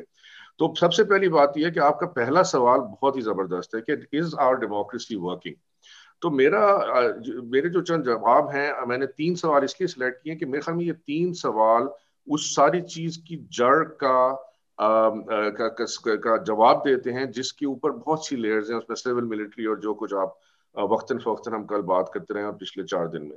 तो मेरा जवाब ये डेमोक्रेसी के बारे में कि सर जी डेमोक्रेसी जो है द आंसर इज़ नो कि हमारी जमहूरियत जो है वो नहीं काम करी। लेकिन बात यह है कि इसका मकसद ये नहीं होना चाहिए मेरी स्टेटमेंट का कि I am actually debating democracy होनी चाहिए या dictatorship that is a given ये बात गिवन है कि जमहूरियत ही फॉर बेटर ऑफ़ वर्स एक फॉर्म ऑफ़ गवर्नमेंट इसको हमने आगे लेके चलना है। लेकिन प्रॉब्लम ये है कि जमहूरियत, जिसकी डेफिनेशन मेरे लिए है, नुमाइंदगी और ज़िंदगी, और लोगों की जिंदगियों का मैार बेहतर होना। अगर ये ऑब्जेक्टिव है जमहूरियत का तो मेरे ख्याल में हमें ये बहुत सख्त ज़रूरत है कि हम अब ये रीडिफाइन करें कि हमारी जमहूरियत है क्या, वो कंस्ट्रक्ट कैसे होगी, उसको इम्प्लीमेंट कैसे किया जाएगा और उसको वक्तन फवक्तन इम्प्रूव कैसे किया जाएगा? मैं आपकी दो मिसालें इस पर देता हूँ। सबसे पहली बात यह कि यूनिवर्सल सफरेज खुद एक प्रॉब्लमैटिक है इवेंट है, क्योंकि कल जिस तरह आपने मोहित पीरजादा को देखा आई थिंक परसों तो उसने कहा था, जी, वो छकड़ों पे लाते हैं, वोट डलवाते हैं। तो मेरे ख्याल में यूनिवर्सल सफरेज मैं ये कोई इलिट स्टेटमेंट नहीं दे रहा, लेकिन universal suffrage is a problem in a society where local power is entrenched in hands of a few ठीक है? कुछ इलीट्स सबको लेके चलते हैं। दूसरी बात है यूनिवर्सल कैंडिडेसी ये वो सवाल है जो आप पिछले चार दिन पूछते रहे हैं कि जो उठता है आके सीधा मिनिस्टर लग जाता है वो रॉटन बरोज वाला सिस्टम चल रहा है। तो मेरे ख्याल में ये टर्म मैंने, मुझे और कुछ समझा इसको यूनिवर्सल कैंडिडेसी के जिसका मुँह उठाता है, वो मतलब कैंडिडेट बन सकता है, लेकिन एक्चुअली बनता वही है जो, और यहाँ से वो competencies based emergence of public figures का इशू आ जाता है। उसके साथ साथ फिर अगली बात यह है कि आपकी जो political parties and this goes to your question कि जो पॉलिटिकल पार्टीज़ हैं वो किसी मंशूर या किसी मैंडेट uh, या नेशनल एजेंडा पे फोकस करके नहीं आती। जो लास्ट आई रिमेम्बर वो रोटी कपड़ा मकान था बट उसके बाद से अगर आप देखें तो मैं ये कह सकता हूँ एक कारोबारी पार्टी है एक नेशनलिज्म ओरिएंटेड पार्टी है एक थोड़ी सी लिबरल है एक थोड़ी सी राइट विंग है। लेकिन उसके अलावा और कोई मुझे बेसिक जो आप इक्कीसवीं सदी की इशू है, उस पर कोई डिबेट नज़र नहीं आती। सो so बेसिकली ये पर्सनैलिटीज और उसकी वजह से कोई डिबेट शुरू ही नहीं होती। और यही वो वजह है कि चूँकि ये पर्सनैलिटीज बेस्ड एजेंडाज हैं, ये ईवान में डिस्कस ही नहीं हो सकते। पार्लियामेंट में डिबेट तभी नहीं होती। इसके बाद जो है कि जो बेसिक डेमोक्रेटिक बिल्डिंग ब्लॉक है, यानी जो आपका वो स्कूल होता है केजी होती है नर्सरी होती है विच इज़ लोकल गवर्नमेंट उसको तो आपने बिल्कुल ही इग्नोर कर दिया। मतलब आप जो, जब चाहते हैं तो आप ये गौर फरमाइए कि जब एक डिक्टेटर या आमिर आता है तो वो सबसे पहले जमहूरियत की उस नर्सरी को बनाना चाहता है। लेकिन जब भी कोई जमहूरियत पसंद हुकूमत जो सो कॉल्ड नारा लगाती है कि यू नो जमहूरियत खपे तो वो वो जो है, वो इसको खत्म कर देते हैं। आखिरी चीज़ इसमें यह है कि दो चीज़ें कि फ्रीक्वेंसी जो आप जिसकी इलेक्शन की बात करते हैं ये अक्रॉस लेवल्स यानी चाहे वो लोकल के हों प्रोविंशियल के हों और पाकिस्तान जैसे मुल्क में अमेरिका साढ़े तीन सौ मिलियन का मुल्क है, पाकिस्तान जो है दो सौ बीस मिलियन का मुल्क है तो हमारे यहाँ भी तकरीबन हर वक्त कोई ना कोई इलेक्शन कहीं ना कहीं होना चाहिए। वो क्यों नहीं हो रहा? ये हम आगे, आप, मैं इस पर बताऊँगा। लेकिन एक आखिरी चीज़ ये है कि हमने इलेक्शंस को एक हवा बना लिया है। हमने उसके टूल्स और उसकी फाइनेंसिंग को इस कदर पेचीदा और मुश्किल कर दिया है कि चाहे वो किसी लेवल के हम कहते हैं नहीं यार इलेक्शन कराने से बेहतर है इस तरह ही चलता रहे। तो वो बात यह कि दिस इज़ दिस इज़ आपका जो पहला सवाल था। दूसरा आपका सवाल था कि क्या ये सारी सूरत हाल और मैं समझता हूँ कि ये जो मैंने पहले बात की है अराउंड जमहूरियत ये एक फंडामेंटल प्रॉब्लम है पाकिस्तान का। इसको रिजॉल्व करना बहुत ज़रूरी है। सो so, आपका दूसरा सवाल एक था कि क्या ये सिस्टम इम्प्रूव हो सकता है थ्रू रिफॉर्म मैं इसमें मैंने जाके ऑक्सफर्ड कंसल्ट की क्योंकि मुझे याद नहीं रहा था कि रिफॉर्म के क्या मानी होते हैं। तो मैंने, चूँकि आपकी तरह मैं भी वर्ल्ड बैंक 20 साल गुजार के आया हूँ तो रिफॉर्म तो हम लिख देते थे हर अप्रेजल डॉक्यूमेंट में। लेकिन बात यह है कि रिफॉर्म जो है, उसकी स्पेक्ट्रम बड़ा वाइड है। यानी रिफॉर्म इज़ इंप्रूवमेंट है एक तरफ़, दूसरी तरफ़ है total reconstruction so I think अगर रिफॉर्म का मकसद रिकंस्ट्रक्शन है तो then I think yes reform के थ्रू ये सारी इम्प्रूवमेंट हो सकती है। लेकिन उसके चंद बुनियादी मैंने, उसके चार आपको वो कहता हूँ, मैंने फैक्टर्स बताए मेरी नज़र में और के reconstruction of thought through debate number one is the fundamental posit that is required number two rebuilding a national consensus through plebiscite direct voting and delinking election of representative from the election of ideas अब ये बात आप याद रखें कि election of ideas is a very important thing वो यहाँ होता नहीं है। यहाँ पे इलेक्शन ऑफ़ रिप्रेजेंटेटिव इनको हमें अलग करना होगा।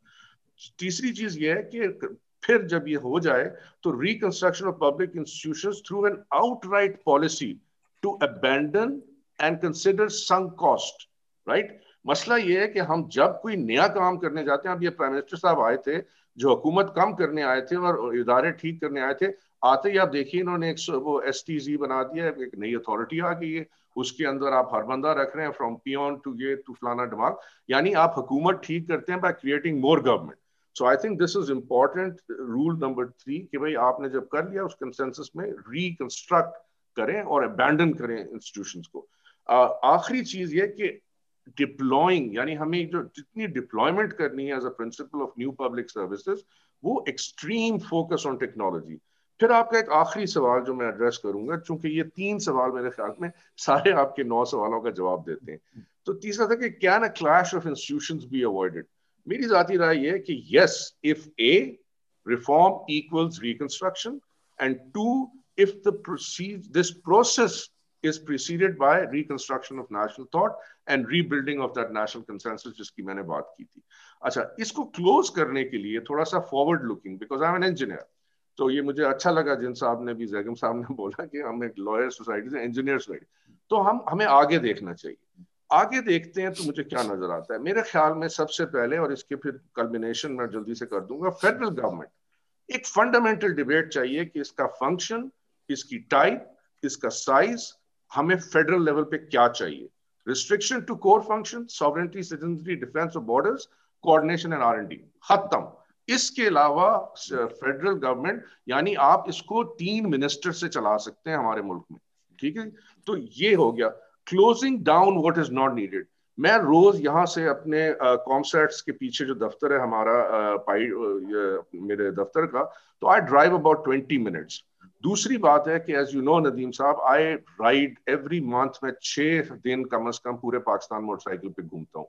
और इन पिछले फॉर एग्जांपल कोविड के दौरान मैंने साढ़े तकरीबन बारह हज़ार किलोमीटर मोटरसाइकिल पे नॉर्थ से साउथ तक किया तो उसका एक मैं देखता हूँ कि जिधर मैं जाता हूँ, मुझे स्टेट प्रॉपर्टी एट लार्ज नज़र आती है कि लार्जेस्ट जगह जमीने etcetera so I think closing down what is not needed rather कि उसको खंडरात में इज़ वेरी इंपॉर्टेंट चाहे इंस्टीट्यूशन हो या उनका इंफ्रास्ट्रक्चर हो। प्रोविंशियल गवर्नमेंट्स प्रोविंशियल गवर्नमेंट्स का रोल मेरे ख्याल में डेवोल्यूशन जो अठारहवीं तरमीम की थी, एक हाफ़ हार्टेड एफर्ट है और उसकी इम्प्लीमेंटेशन उससे भी इम्प्लीमेंटेशन हाफ़ हार्टेड है। मेरे ख्याल में proper devolution of core functions and related powers बहुत ज़रूरी हो गया है and limiting expanse of authority यानी कि एक सूबा इतना एक्सपेंसिव हो गया है कि हमें डर लगने लग जाता है कहीं ये अलग हो गया तो पूरा पाकिस्तान बैठ जाएगा। तो बात यह ना कि ऐसे सूबों को कम कर देना ही बेहतर होगा।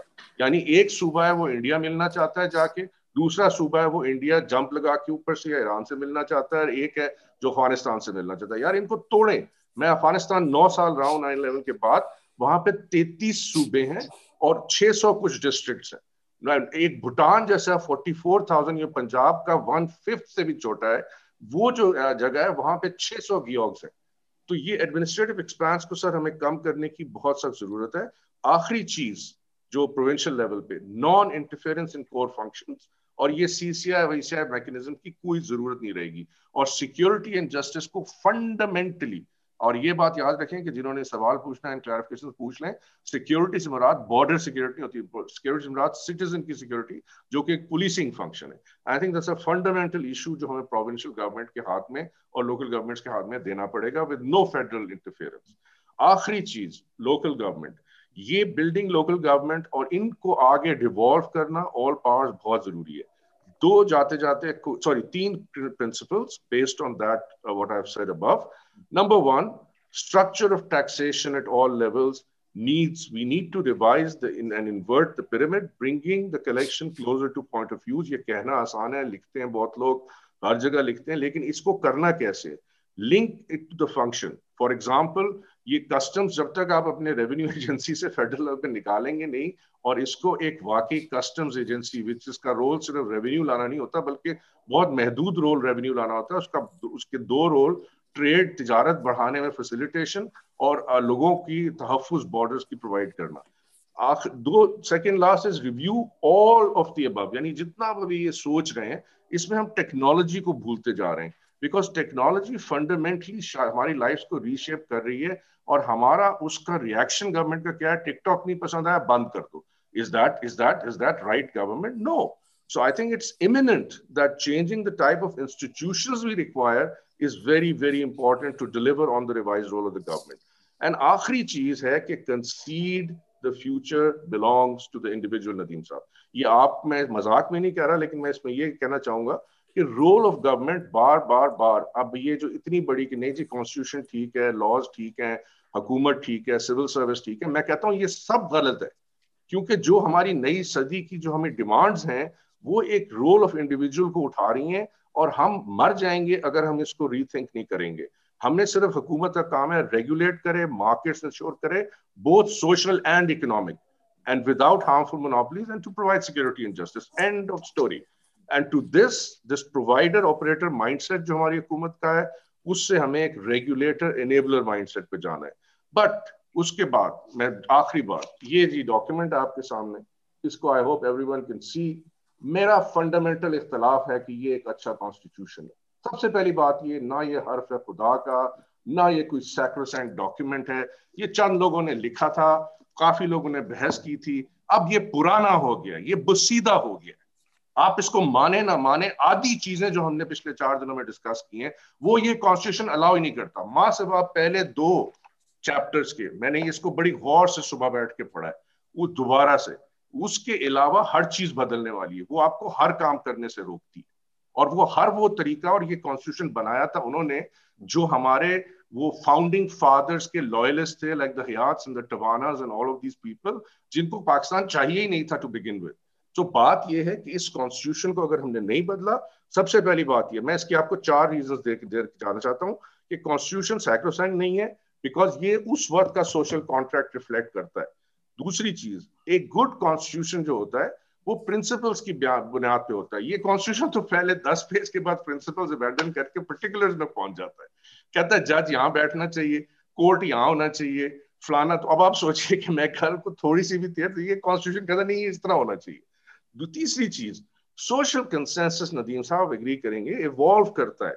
और नेचर ऑफ़ इश्यूज़ चेंज होती रहती है न्यू इश्यूज़ इमर्ज होते रहते हैं तो सोशल कॉन्सेंसस चेंज होता है therefore the constitution got to change if it is descriptive and prescriptive और आखिरी चीज़ कि ये चूँकि एक प्रिस्क्रिप्टिव डॉक्यूमेंट है, इसको बदलना के बगैर हम नहीं चल सकते।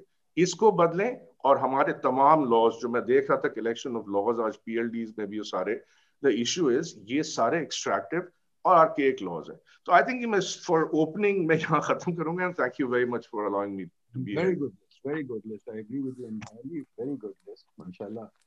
Um we've got so many sacred cows and unfortunately हमने कोई सोच नहीं रखी अपने माशरे में। हम हर किसी एक हर कोई एक दूसरे के ऊपर फिंगर पॉइंट करता है कल ट्विटर पर भी काफ़ी लोग कर रहे थे बहस। अच्छी बात है मैं तो चाहता हूँ हम तो कर ही ले रहे बहस हो। बट ट्रेजिडी ये है कि people don't really want to discuss ideas people want to discuss just simple thing कि आर्मी हट जाए तो सब ठीक हो जाएगा जादू हो जाएगा। अलादीन का कुछ राग है। थॉमस जेफरसन ने कहा था way back one of the founding fathers of America कि constitution must be changed every generation he said constitution should only last for 25 years because the world changes we must change with it तो America is also forgotten and वो Scalia etcetera think of original jurisdiction originalist जो constitutional interpretation है। हम भी ऐसे ही बन गए। हालाँकि हमारे पास रोटन बरस भी हैं पार्टी भी खराब है। You right we got a reactive government we don't know what a market is we don't know what what the government is so we are totally confused इस वक्त मैं लाता हूँ उस्मान साहब को। उस्मान साहब, आप बताइए, आपका क्या ख्याल है कि आप, माशाल्लाह यूर यंग मैन तो आपके लिए बातें हो रही हैं। सब, हम तो देखें ना, हमारी जनरेशन तो फेल कर गई है। हम तो बिल्कुल ही मतलब हमारी जनरेशन का अगर कभी कोई कसीदा लिखें तो एक ही चीज़ लिखें ये बड़ी गंदी जनरेशन थी। इनमें कोई जान नहीं थी, कोई हिम्मत नहीं थी। अब आप बताइए आप लोग क्या चेंज करेंगे? कुछ कर सकते हैं नहीं करते? आपने है दम नई जनरेशन में? बिस्मिल्लाहिर्रहमानिर्रहीम। आई एम ग्रेटफुल के मुझे यहाँ पे uh, सीखने का मौका मिला और बोलने का मौका मिला। I wish I really wish के जो डिस्कशंस आज इस फोरम पे हो रही हैं ये पार्लियामेंट ऑफ़ पाकिस्तान में भी हो सकती। ऐसी डिस्कशन हमें वहाँ पे भी सुनने को मिलती बजाय ये कि वहाँ पे नारे लगाए जाते हैं लोगों को ट्रैक्टर रैली के अलकाबाद दिए जाते हैं, वहाँ पे सफ़े फाड़े जाते हैं, वहाँ पे गालियाँ दी जाती हैं, वहाँ पे धक्के दिए जाते हैं। तो आई विश के ऐसी डिस्कशन हमें पार्लियामेंट ऑफ़ पाकिस्तान में भी देखने को मिले। और अभी मैंने 25 को जब एक डिबेट यहाँ पे डिस्कस की, और फिर मैंने सोचा कि यार थोड़ा सा क्यों ना मैं कुछ कंट्रीब्यूट कर सकूँ? बिकॉज़ आई बिलीव के यार शिकवा जिसमत शब्द तो कहीं बेहतर है कि अपने हिस्से की क्षमा जलाते जाएँ। मैं कोशिश करता हूँ कि मैं किसी भी सेक्टर में कंट्रीब्यूट कर सकूँ। तो उस दिन की डिबेट के बाद मेरे अंदर एक सोच पैदा हुई कि मैं रिफॉर्म्स की हम बात कर रहे थे। मैं रिफॉर्म्स पे जो यूथ है, उनका ओपिनियन लूँ। मैंने कोई फॉर्म बनाया एक। ऑलमोस्ट मैंने 98 फॉर्म्स फिल करवाए लोगों से। कि हु डू यू वोटेड उन्होंने कहा कि जी 73 लोगों ने कोई कहा कि जी आई वोटेड फॉर पीटीआई छह लोगों ने कोई जवाब नहीं दिया और 20 ने कहा कि जी अदर पार्टीज़ उसके बाद फिर मैंने कहा कि पाकिस्तान में सबसे ऑनेस्ट पार्टी कौन सी है? तो उन्होंने कहा कि जी, जमात इस्लामी. तो मैंने कहा, फिर उसमें लिखा हुआ था, आप जमात इस्लामी को वोट क्यों नहीं करते? तो उन्होंने कहा कि हमें वो पसंद नहीं है. ईमानदार भी हैं, लेकिन उनको पसंद भी नहीं है. फिर इसमें मैंने एक और चीज़ लिखी थी कि are you satisfied with PTI government तो अनफॉर्चुनेटली हम सोशल मीडिया पे भी देखते हैं और जब भी बैठते हैं आपस में फोरम्स होते हैं तो मैं देखता हूँ कि मैंने यूथ को कभी भी इतना अपनी अप, अपने इस छब्बीस साल कैरियर में इतना इतना पुर उम्मीद मैंने देखा था वो 2018 में देखा था या 2013 में देखा था वो इसलिए पुर उम्मीद थे कि उन्हें ये एक उम्मीद थी कि पाकिस्तान में इमरान खान रिफॉर्म्स लेके आएँगे। क्योंकि वो चेंज की बात करते थे, वो एक आम बंदे की बात करते थे, वो स्टेटस को मस्ट गो की बात करते थे। और फिर अगर मैं देखूँ कि मैंने नौजवानों को आज आज के दिन जितना मायूस देखा मैंने कभी नहीं देखा। हम मायूस क्यों हो चुके हैं? हमें ये लगता है कि पाकिस्तान में कोई अच्छा पॉलिटिशियन मैं इमरान खान को सपोर्ट नहीं कर रहा लेकिन आई बिलीव के ही हैव गट्स के वो पाकिस्तान में कुछ चेंजेस लेके आ सकते हैं। वो पाकिस्तान में कुछ अच्छी रिफॉर्म इंट्रोड्यूस करवा कर, करवा सकते हैं। अगर हम उनकी स्पीचेस वगैरह देखें जो उन्होंने टीवी इंटरव्यूज़ को दी हैं जो उन, उनके जो आर्टिकल्स वगैरह हैं। लेकिन उनसे हम खुद मायूस हुए बैठे हैं और हम इस सोच में हैं कि यार पाकिस्तान में कौन चेंजेस लेके आ सकता है। तो हम इस नतीजे पे पहुँचते हैं। कि ये ना तो कोई पॉलिटिकल पार्टी लेके आएगी और ना ही ये कोई सियासी आदमी लेके आएगा। अगर ये रिफॉर्म्स हमने पाकिस्तान में लेके आनी है तो हमें लो लेवल पे अवेयरनेस देनी पड़ेगी लोगों को बिकॉज़ हमें जो एक आम आदमी को, जो रिफॉर्म्स चाहिए, वो हमें अपने लिए रिफॉर्म्स चाहिए, ना कि एल्यूट क्लास के लिए या कि उन लोगों के लिए जिनके अपने इंटरेस्ट हैं। और हम अगर हम थोड़ा सा मुताल करें लास्ट डिकेड में जितनी भी रिफॉर्म्स मैं समझता हूँ, मैंने देखी है, उसमें मोस्टली लोगों के अपने इंटरेस्ट से मतलब है, इनकी ड्यूटी उनको दे दिया ये डिपार्टमेंट उसके अंडर कर दिया वो डिपार्टमेंट इसके अंदर कर दिया तो नौजवानों में एक मायूसी है, अगर कोई गवर्नमेंट पावर पॉलिटिक्स हर हर हर जगह चल रही है, एक गवर्नमेंट आती है तो जो अपोजिशन होती है, उसकी कोशिश होती है कि ये गवर्नमेंट गिर जाए और अब हमारी गवर्नमेंट आए। तो ये अपनी बारी का वेट करते हैं कि अब हमारी बारी आए और हर कोई यही समझता है कि यार मैं अच्छा डिलीवर कर सकता हूँ। किसी को मौका नहीं दिया जाता। एटलीस्ट पाकिस्तान में आई विश कि ऐसी डिबेट तो पहले तो पार्लियामेंट ऑफ़ पाकिस्तान में होनी चाहिए और दूसरी ये कि आई विश के कोई भी गवर्नमेंट आए। अगर हम क्रिटिसिज्म करें उस गवर्नमेंट के खिलाफ तो वो कंस्ट्रक्टिव क्रिटिसिज्म होना चाहिए। ये हम पिछली गवर्नमेंट में इमरान खान ये बातें कर रहे थे ये सारी आज अपोजिशन कर रही है इससे ये साबित होता है कि हर कोई चाहता है कि उसको पावर मिले। किसी को ये कंसर्न नहीं है कि आम बंदा क्या सोचता है। लिटरली आप आज अगर आ, लोगों से पूछें उनको इमरान खान से नवाज़ शरीफ की वापसी से गर्ज है उनको नहीं गर्ज उनको रोटी कपड़ा और मकान से गर्ज है। तो यहाँ पे जो मैंने एक बड़ा अच्छा मैं समझता हूँ कि ये मेरे दिल की बात मतलब नौजवानों के दिल की आवाज़ है, ये आम लोगों के दिल की आवाज़ है इलेक्टेबल जब तक पाकिस्तान इनसे छुटकारा हासिल नहीं करता, मैं समझता हूँ कि बल्कि हर कोई ये समझता कि पाकिस्तान में चेंज नहीं आ सकती रिफॉर्म्स नहीं आ सकती। और फिर होगा ये अल्टीमेटली कि जो आप जब रिफॉर्म्स हमने पाकिस्तान में अच्छा लेके कैसे आनी है? मैंने इसमें ये लिखा हुआ था सॉरी मैंने मिस कर दिया। उसमें दस बारह लोगों ने आंसर किया था, लेकिन वो मैं समझता हूँ कि वही, यही एक तरीका है पाकिस्तान में रिफॉर्म्स लेके आने का। जब तक हम रिफॉर्म्स की रिफॉर्म से बात करना शुरू नहीं करेंगे, अब हमारे जो टीवी चैनल्स हैं, मैंने नहीं देखा कि वो कोई रिफॉर्म्स की बात करते हैं वहाँ पे डेली मैटर्स डिस्कस हो रहे होते हैं, लेकिन जब वो कोई कंस्ट्रक्टिव बात करना शुरू करते हैं रिफॉर्म्स की बात करना शुरू करते हैं, उनकी रेटिंग गिर जाती है। तो मीडिया भी यहाँ पे मजबूर है कि वो ऐसे कुछ इशू को उठाता नहीं है तो उनकी रेटिंग गिर जाती है। जब जब तक किसी भी न्यूज़ चैनल पे लड़ाई झगड़ा ना हो, किसी पे पानी ना फेंके, किसी को गाली ना दें, किसी का गिरेबान ना पकड़े, उस वक्त तक उस चैनल की रेटिंग नहीं बढ़ती। और फिर अगर रिफॉर्म्स की बात होती है जो वो होती है हमारे इंग्लिश न्यूज़पेपर में, मैं मैं समझता हूँ जाती तौर पे, और हमारे पाकिस्तान में जो 90 परसेंट रीडर्स हैं वो उर्दू रीडर्स हैं, जो फाइव परसेंट हैं हमारे इंटेलेक्चुअल्स हैं या दूसरे हैं, वो इंग्लिश न्यूज़पेपर पढ़ते हैं। तो हमने अगर रिफॉर्म्स की एक डिबेट शुरू करनी है पाकिस्तान में तो मैं समझता हूँ कि हमें एक आम आदमी की सोच पे आके रिफॉर्म्स के बारे में बात करनी चाहिए।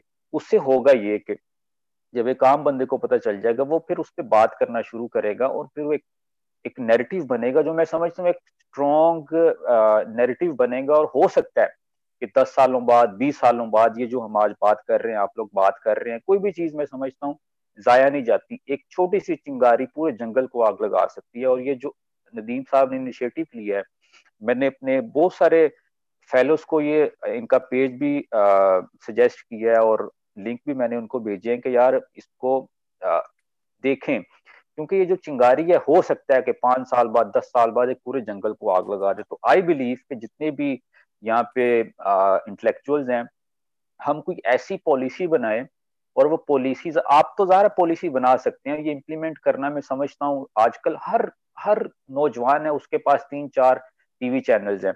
उसका फेसबुक उसका टीवी चैनल है, उसका ट्विटर उसका टीवी चैनल है, उसका इंस्टाग्राम उसका टीवी चैनल है। हम जो अपनी बात है, वो विद इन मिनट्स व्हाट्सएप ठका ठक हम फौरी तौर पे उसको आगे पहुँचा सकते हैं, लेकिन मैं ये सजेस्ट करूँगा कि हम जो भी रिफॉर्म्स की बात करें, कोई ऐसा हम इंग्लिश की बजाय एक उर्दू भी अगर एक अपना मतालिया पेपर की तरह निकाल सकें, उनको फिर नौजवानों तक पहुँचा दें।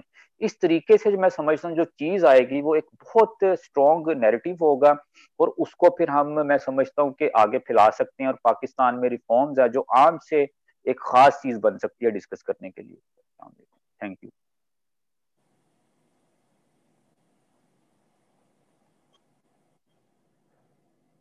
Thank you, Usman साहब thank you very much very good very well done I think youth का ही होप है। मैंने तो कहा ना हम लोग तो फेल कर गए। हमारी जनरेशन पाकिस्तान को फेल कर गई है बिल्कुल। तो प्लीज़ हमारी तरफ़ मत देखें। आप अपनी तरफ़ देखें और सोचें कैसे आगे चलना है। जगम साहब जरा बताइए प्लीज़ ये इलेक्टेबल्स का चक्कर प्लीज़ मुझे बता दें। देखिए मैं इकोनॉमिस्ट हूँ। मुझे पता है एक मार्केट बंद होती है तो जनाब वो मोनोपलिस्ट आता है वरना मार्केट में मोनोपलिस्ट नहीं आ सकता। तो ये इलेक्टेबल्स को क्या चीज़ बना रही है? ये क्या है इलेक्टेबल तभी तो मैं रोटन बरस की बात कर रहा था।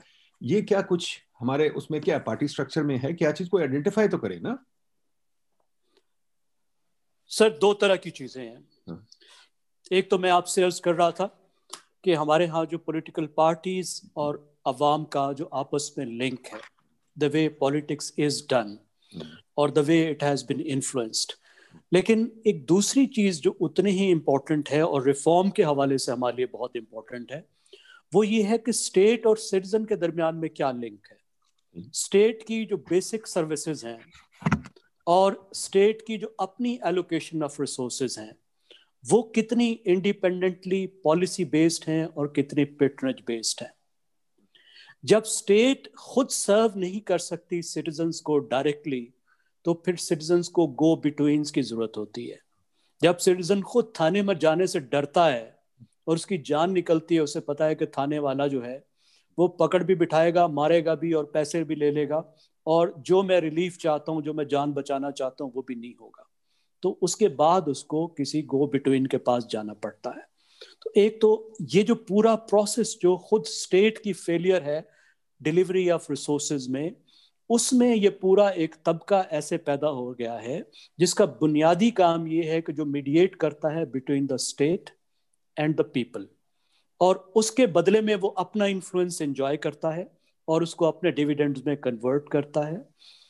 एक तो ये बात ये बात मेरे ख्याल में बहुत ही इंपॉर्टेंट हमें देने का चाहिए कि किस तरीके से स्टेट की अपने डिलीवरी रिफॉर्म्स के ज़रिए से इस तरह हो जाए कि लोगों को इस बात की ज़रूरत ना पड़े कि वो इन्फ्लुएंशल्स के ज़रिए से स्टेट को एक्सेस करें या स्टेट के रिसोर्सेज को एक्सेस करें, बल्कि वो अपने राइट के तौर पर उनको क्लेम कर सकें। वन अब दूसरी बात जैसे मैंने अर्ज़ की कि खुद जो पॉलिटिकल पार्टीज़ जिस तरीके से ऑपरेट करती हैं, उनमें जिस तरीके से लीडरशिप इमर्ज होती है, हम उसमें एक बात कर चुके हैं। आपने भी एम्फोसिस किया, दूसरे कोलीग्स ने भी किया। कि जहाँ से नई लीडरशिप इमर्ज कर सकती है जेन्युन लीडरशिप इमर्ज कर सकती है, वो जगह कौन सी हो सकती है? ज़ाहिर, एक तो ये हो सकता है कि पॉलिटिकल पार्टीज़ के अंदर डेमोक्रेसी हो, उसके अंदर इलेक्शंस हो रहे हों, जिसके नतीजे में एक लीडरशिप नीचे से मुसलसल इमर्ज कर रही हो, जहाँ से नीचे वाले जो टीयर्स हैं, वो लीडरशिप को ऊपर थ्रो अप कर रहे हों।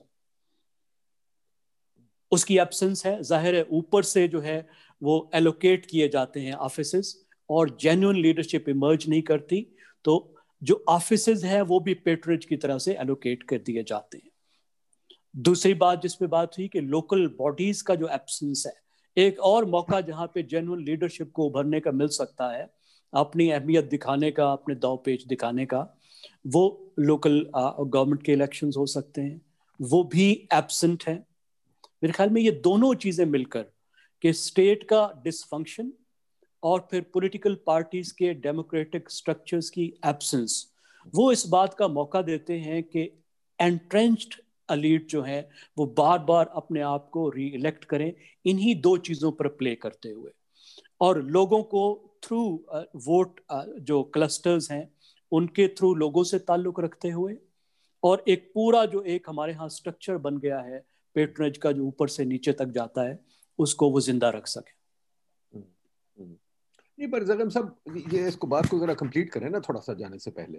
क्या चीज़ है बताइए हमें क्या चीज़ है जरा स्पेसिफिक हो कि क्या चीज़ है स्टेट स्ट्रक्चर में जो चेंज करें तो इन लोगों का होल्ड गिरेगा? क्योंकि हमें आगे भी तो चलना चाहिए ना हम सिर्फ़ ये नहीं कह सकते। दूसरी चीज़ पार्टी में क्या चीज़ है? पार्टी में इलेक्शन तो नहीं हो गया। मुझे बताएँ जो पार्टी है जिसका एक ही बंदा है पार्लियामेंट में क्या उसको दोबारा उसको पार्टी कहलाने का हिस्सा हक होना चाहिए? अगर मैं एक ही बंदा, वाहिद बंदा पार्लियामेंट बैठा हूँ, इसका मतलब मेरी और कोई फॉलोइंग नहीं है। तो क्या मुझे इंडिपेंडेंट नहीं होना चाहिए? Should I have the right to be call myself a party मेरे ख्याल में एक अहम सवाल हो सकता है रिफॉर्म्स के बारे में और होना चाहिए। हमें अपने first past the post system को भी मेरे ख्याल रिव्यू करने की बहुत ज़रूरत है इंडिया में भी ये हम देख रहे हैं पाकिस्तान में भी ये मसला देख रहे हैं कि जिसमें आपके पास ज़ाहिर एक ऐसी पार्टी होती है जिसके पास अगरचे वोट्स तो माइनॉरिटी में होते हैं मिसाल के तौर पर इस वक्त जो पाकिस्तान की रूलिंग पार्टी है, उसने 32 परसेंट वोट लिए हैं। इंडिया में जो मोदी साहब है, उनकी पार्टी ने 37 परसेंट वोट लिए हैं। लेकिन जो हमारा पार्लियामेंट्री सिस्टम है साउथ एशिया का, उसमें जिस तरह की वो पावर इंजॉय करते हैं, वो एक ओलिगॉर्किक स्ट्रक्चर बना के जिस तरह का इंडिविजुअल मिसाल के तौर पर भारत में मोदी साहब जिस तरीके से रूल कर रहे हैं डिस्पाइट हैविंग 37 परसेंट वोट्स वो इस तरह वोट कर रहे हैं जिस तरह के वो प्रेसिडेंट हैं जिन्होंने 70 80 परसेंट वोट लिए, बल्कि उससे भी ज़्यादा। इसी तरीके से पाकिस्तान में भी ये मसला आ रहा है कि बहुत थोड़े से नंबर्स में जो लोग हैं, वो पूरे गवर्नेंस को कैप्चर करते हैं। अब क्या पार्टीज़ में हमें ये तय करना चाहिए? मेरे ख्याल में बहुत से मुल्कों में ये निज़ाम मौजूद है कि अगर कोई party certain number of votes अगर वो नहीं ले सकती तो फिर वो पार्टी आगे रजिस्ट्रेशन में नहीं रह सकती। ये रजिस्टर किया जा सकता है, लेकिन क्यों ना प्रोपोर्शनल रिप्रेजेंटेशन क्यों नहीं की जा सकती? ज़ाहिर अगर कोई छोटा भी ग्रुप है तो उसको भी डेमोक्रेटिक रिप्रेजेंटेशन का हक है। आफ्टर ऑल डेमोक्रेसी इसी चीज़ का नाम है कि जितने भी आपके पास इंटरेस्ट हैं, जितने भी आपके पास आइडियालॉजीज हैं, जितने भी थॉट ग्रुप्स हैं, उनकी सबकी एग्रीगेशन डेमोक्रेसी में हो।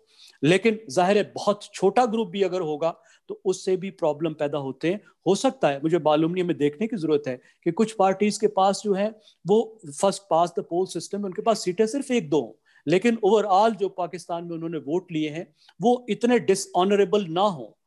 लेकिन शायद उनका हक उल्टा मारा जा रहा हो प्रोपोर्शनल रिप्रेजेंटेशन ना होने की वजह से जितना इन्फ्लुएंस उनका सिस्टम में होना चाहिए असेंबली में होना चाहिए, वो मारा जा रहा हो। अब दूसरी बात से जो स्टेट की है देखिए, अगर स्टेट की जो डिलीवरी है, वो अगर डायरेक्ट सिटीजन बेस्ड नहीं है, दो चीज़ें। पहली बात तो ये है कि अगर आपकी जो एलोकेशन ऑफ़ रिसोर्सेज है, वो नीड बेस्ड नहीं है एविडेंस बेस्ड नहीं है, जो अनफॉर्चुनेटली नहीं है।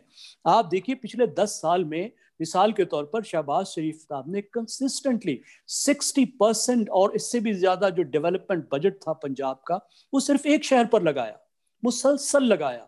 अब ये कहाँ का इंसाफ है? अगर आपका एलोकेशन ऑफ़ रिसोर्सेज इस तरीके से है कि वो पेट्रनेज बेस्ड है, और फिर नीचे आप मुझे बताइए जो कुछ बचा होगा, वो 40 परसेंट, वो जिस तरीके से, उसके लिए जो लड़ाइयाँ और झगड़े होंगे, जिस तरीके से सब लोग शहबाज शरीफ साहब से लेने की कोशिश करते होंगे और करते हैं, उसमें क्या बना होगा?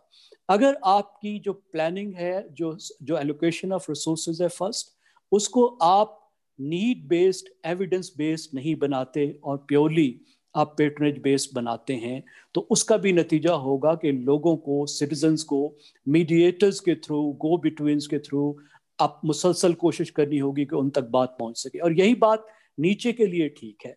अगर डिप्टी कमिश्नर अवेलेबल नहीं है लोगों को, कोई मैकेनिज्म उसके पास नहीं है, जिसमें जो लोगों की ग्रीवेंसेज हैं, उनकी रिड्रेस की जा सके। अगर डिस्ट्रिक्ट की पुलिस के पास ग्रीवेंस रिड्रेस मैकेनिज्म नहीं है, वहाँ तक लोग नहीं पहुँच सकते, लोग डरते हैं तो फिर वो आप अपने गो बिटवीन ढूंढेंगे तो पूरे जो आपके स्टेट के इंस्टीट्यूशंस हैं, जो जितने भी डिलीवरी ऑफ़ द स्टेट है, उसको भी सिटीजन सेंटर्ड बनाना, उसके लिए भी जो रिफॉर्म्स चाहिए, और एक कांस्टेंट प्रोसेस है। मेरी राय में वो भी इसके लिए उतना ही ज़रूरी है।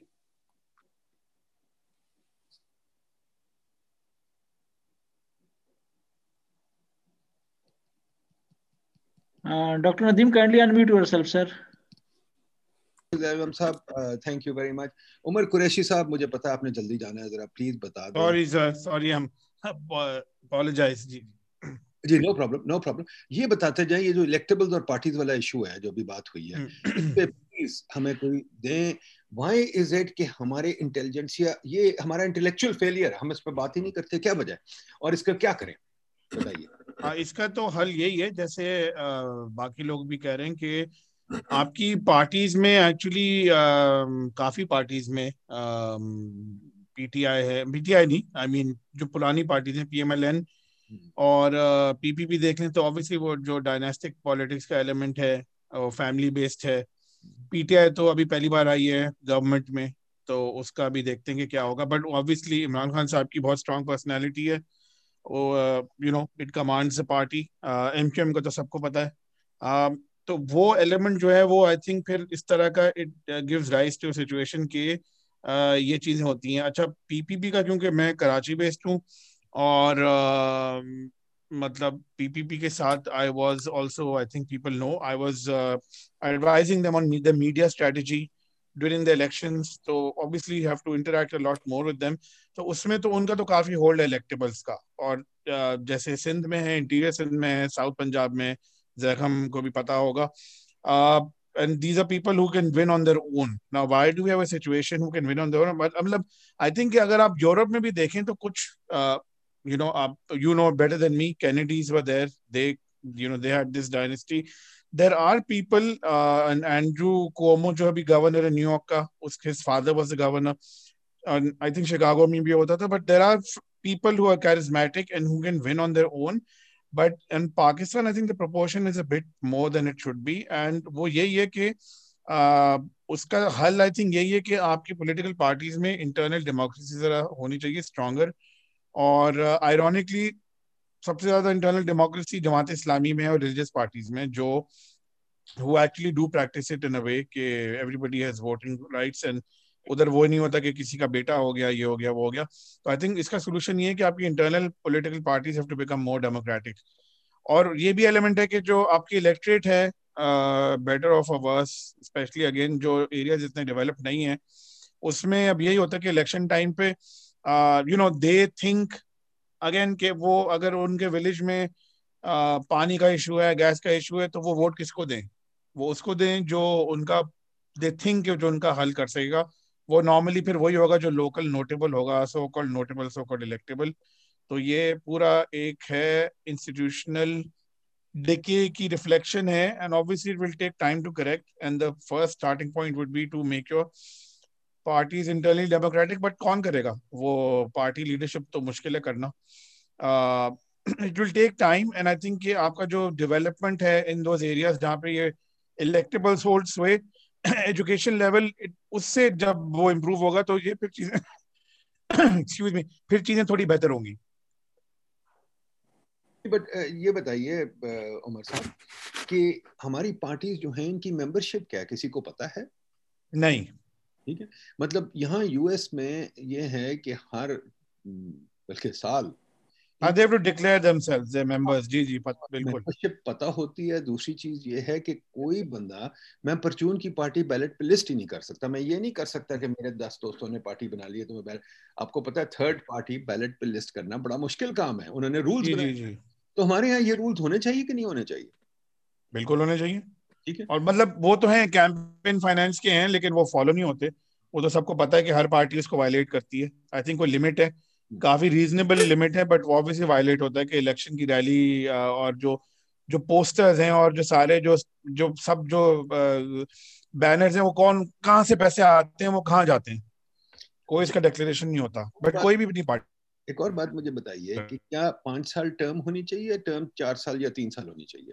और नंबर दो क्या ये आई मीन आई मीन चार साल और आई थिंक चार साल और पाँच साल में तो इतना फ़र्क नहीं है it's just one year maybe three years is better और जैसे अमेरिका में है कि टर्म लिमिट्स कर दें आप कि दो दो टर्म लिमिट से ज़्यादा नहीं हो ताकि ये नहीं हो कि लोग तीन चार बार पाँच बार पीएम बन के आ रहे हैं and would you agree senate की इलेक्शन डायरेक्ट होनी चाहिए ये जो अभी एक शुरू हो या I mean I think definitely. Uh, you've lived in America for so long. I've studied in America.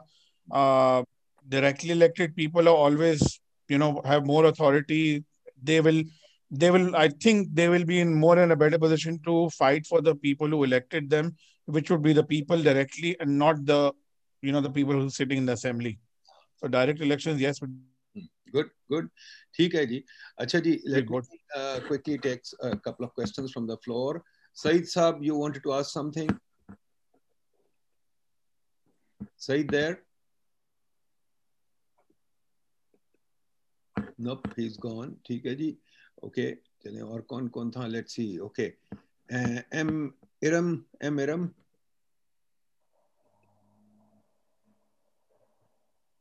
Uh, जी सर अस्सलाम वालेकुम वालेकुम सलाम जी uh, my question uh, might not sound very relevant, but I had I just had to ask it. First of all, Usman Raza Julaha Sahab, when he's representing youth, he said, I wish. He said, I wish literally three times. Why wish? When he's representing the group uh, that can actually bring a change. Okay. And especially, I like the fact that Amir Saab just said reconstruction of thought through debate. I get that. And PIDE is one of those forums that bring about debate, in fact, a quality debate. But when you actually think about it, half of the population in Pakistan is youth. How many are participating in these webinars? Mhm.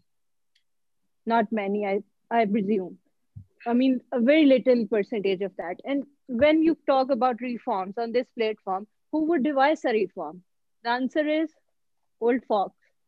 Folks like you, IMF guys, World Bank guys, Ishrat Saab जैसे लोग मैं सुनती हूँ पाइट की debates and every time I listen to it, it was like you you just call your generation a failure.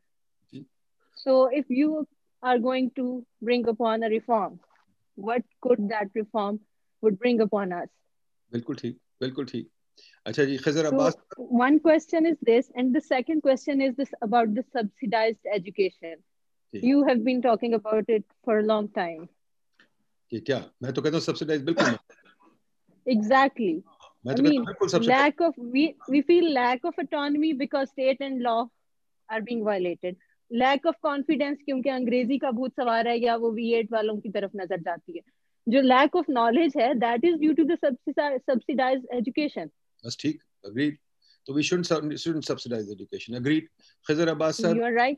बिल्कुल ठीक है बताइए खजर अब्बास साहब जी अस्सलाम वालेकुम sir. Ji welcome sir my question is भाई जैगम खान साहब ने बात की है बैंड विड्थ की। तो बेस्ट फ्लोर जो हमारा पॉलिसीज़ वगैरह जो है या कॉन्स्टिट्यूशन के रिलेटेड डिस्कशन वो पार्लियामेंट है।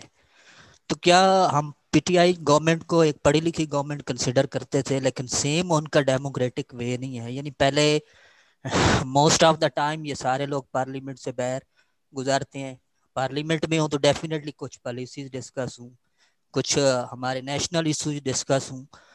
तो इस बैंड विड्थ का क्या सोल्यूशन है? यानी ढाई साल से ज़्यादा इमरान खान एहतजाज पे रहा, अब वो गवर्नमेंट में है तो बाकी पार्टीज़ जो हैं, वो प्रोटेस्ट में है तो पार्लियामेंट जो है वो टोटली डिसफंक्शनल नज़र आती है कि वहाँ एक फोरम है, जब इकट्ठे नहीं होंगे, बैठेंगे नहीं पॉलिसीज़ कहाँ डिस्कस होंगी? ये तो सिर्फ़ एक दूसरे को गालम गलोच और जो है अपने आप को डिफेंड करने और इन चीज़ों में है। तो हमें बैंड विड्थ का क्या सोल्यूशन होना चाहिए जैगम खान साहब? अभी उनके पास वापस जाते हैं। अयाज अयाज अहमद साहब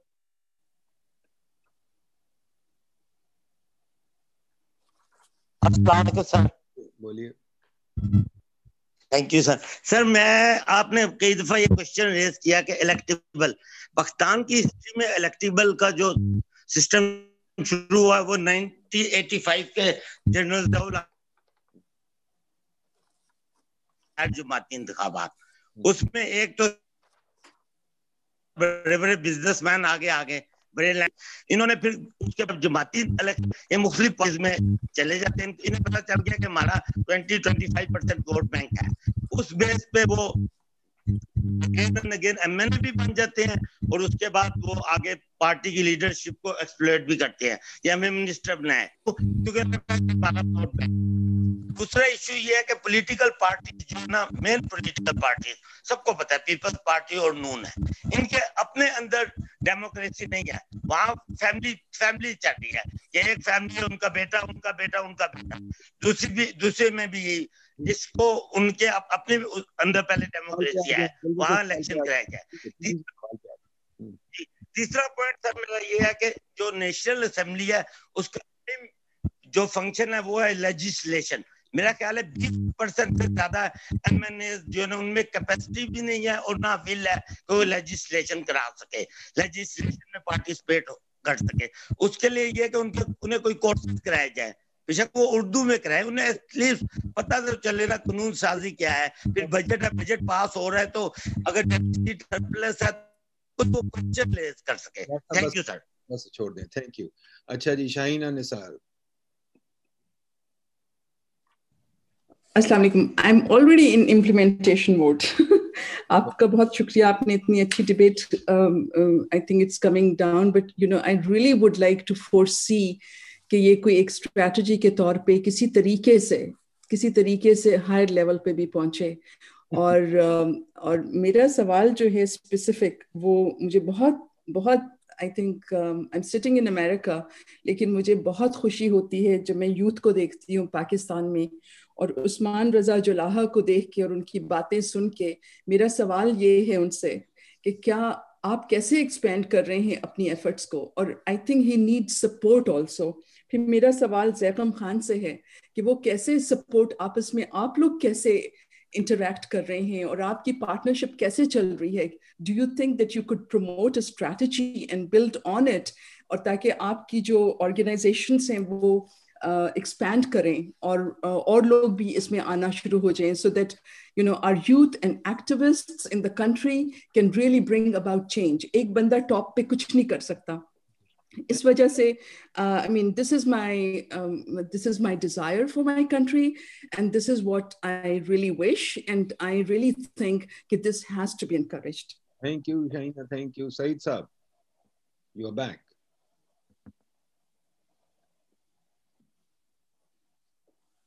Saeed there sir सही साहब का माइक अनम्यूट है लेकिन वो मेरे ख्याल है मसला है उनके माइक में Kaleem Sadat sahab last question then ji thank you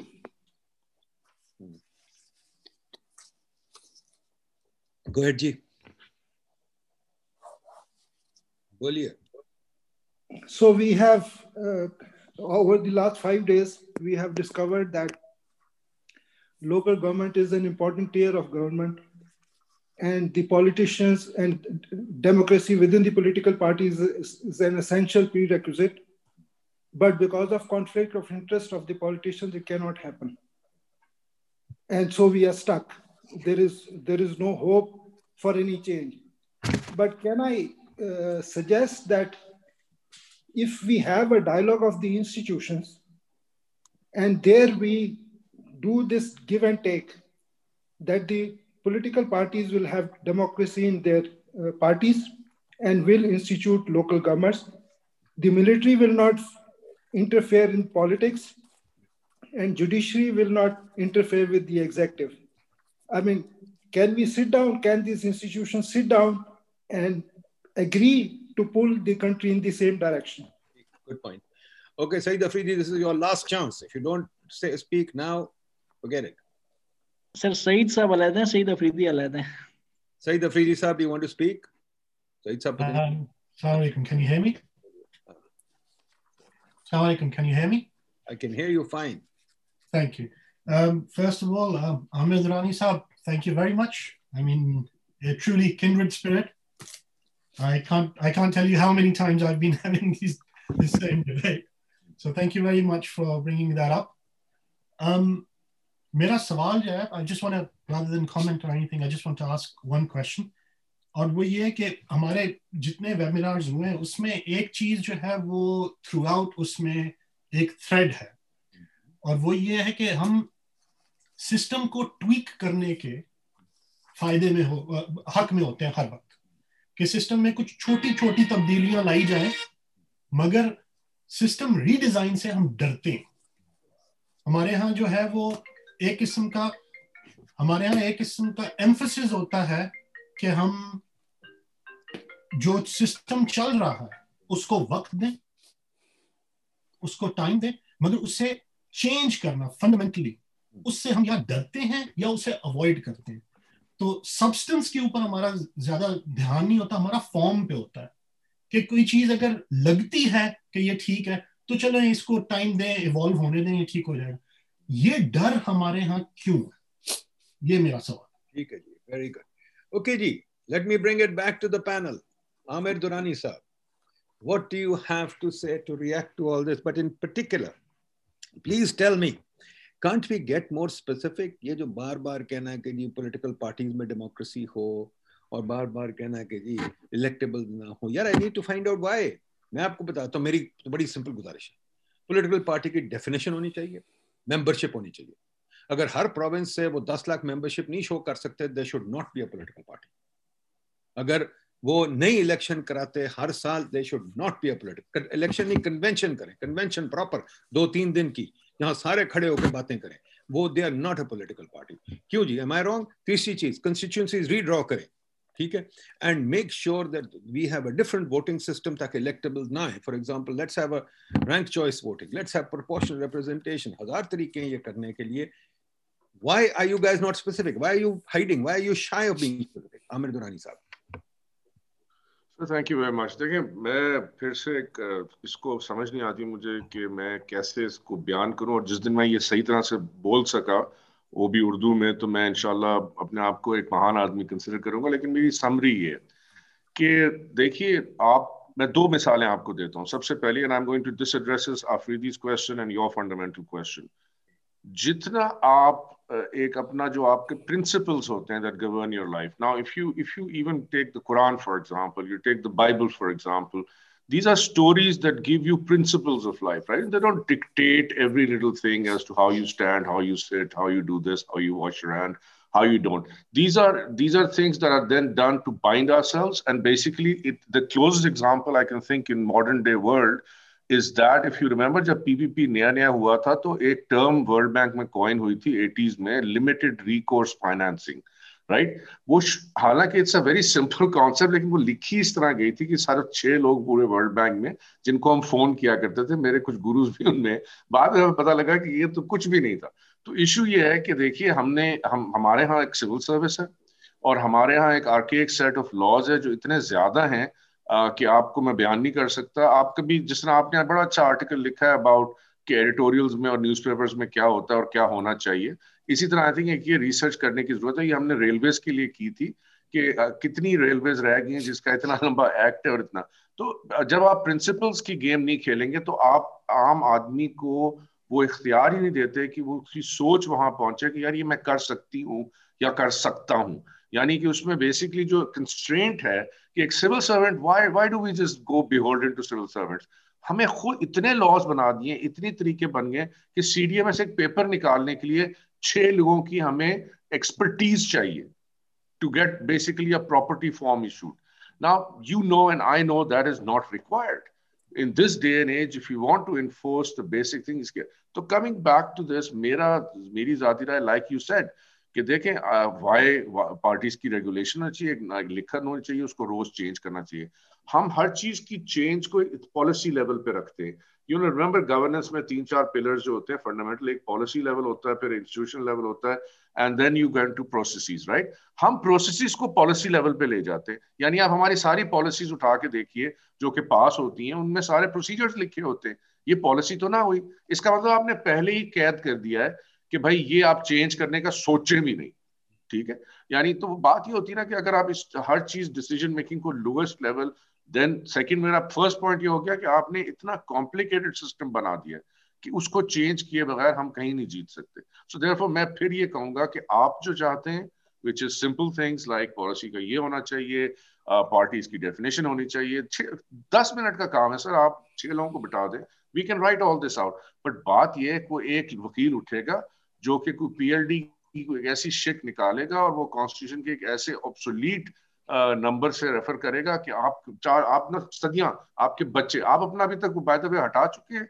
वो जो आपके आगे घर के आगे उन्होंने वो लगा दिया हुआ है वो क्या वो हट गया कब्जा हो गया। साल हो गए ना आपको कहते हुए। नहीं नहीं बारह साल बारह साल। हो गए। तो लेकिन मेरे मैं मैं इसको आप प्लीज़ फ्लिपेंटली ना लें जितने लोग सुन रहे हैं खासतौर पे जो जवान है कि हमें जवानियों को ये उठ के कहना पड़ेगा कि ये कोई किताब ऊपर से नाजिल हुई भी नहीं है ये कॉन्स्टिट्यूशन बदले बगैर, ये लॉज बदले बगैर, और ये लॉज भी नहीं हम बदल सकते जब हम कॉन्स्टिट्यूशन नहीं बदलेंगे। सो आई थिंक ये प्रिस्क्रिप्शन जो है ना हमारे हाईएस्ट लेवल पे, और वो क्या करती है उससे फिर रेंट्स जनरेट होते हैं। मेरे ख्याल में हर चीज़ की जड़ यही है।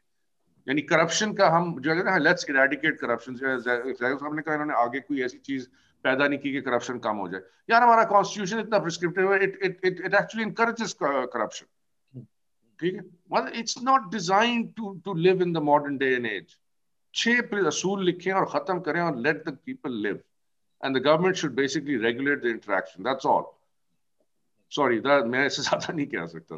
Thank you Zaigham sahab I come back to this के ना लोकल गवर्नमेंट है, ना हमारे पास क्या कहते हैं इलेक्टेबल से छुटकारा है, ना हमारे पास डायनेस्टी से छुटकारा है। लोग कहते हैं कि ये सिस्टम को चलने दें।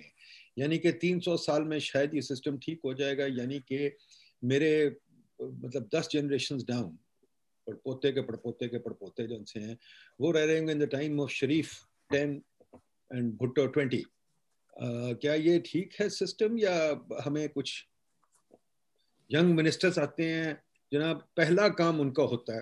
क्या हम ये भी, हम सब चलें, क्या हम ये कर सकते हैं कि मिनिस्टर बनने से पहले आपको दस साल कहीं काम करना चाहिए?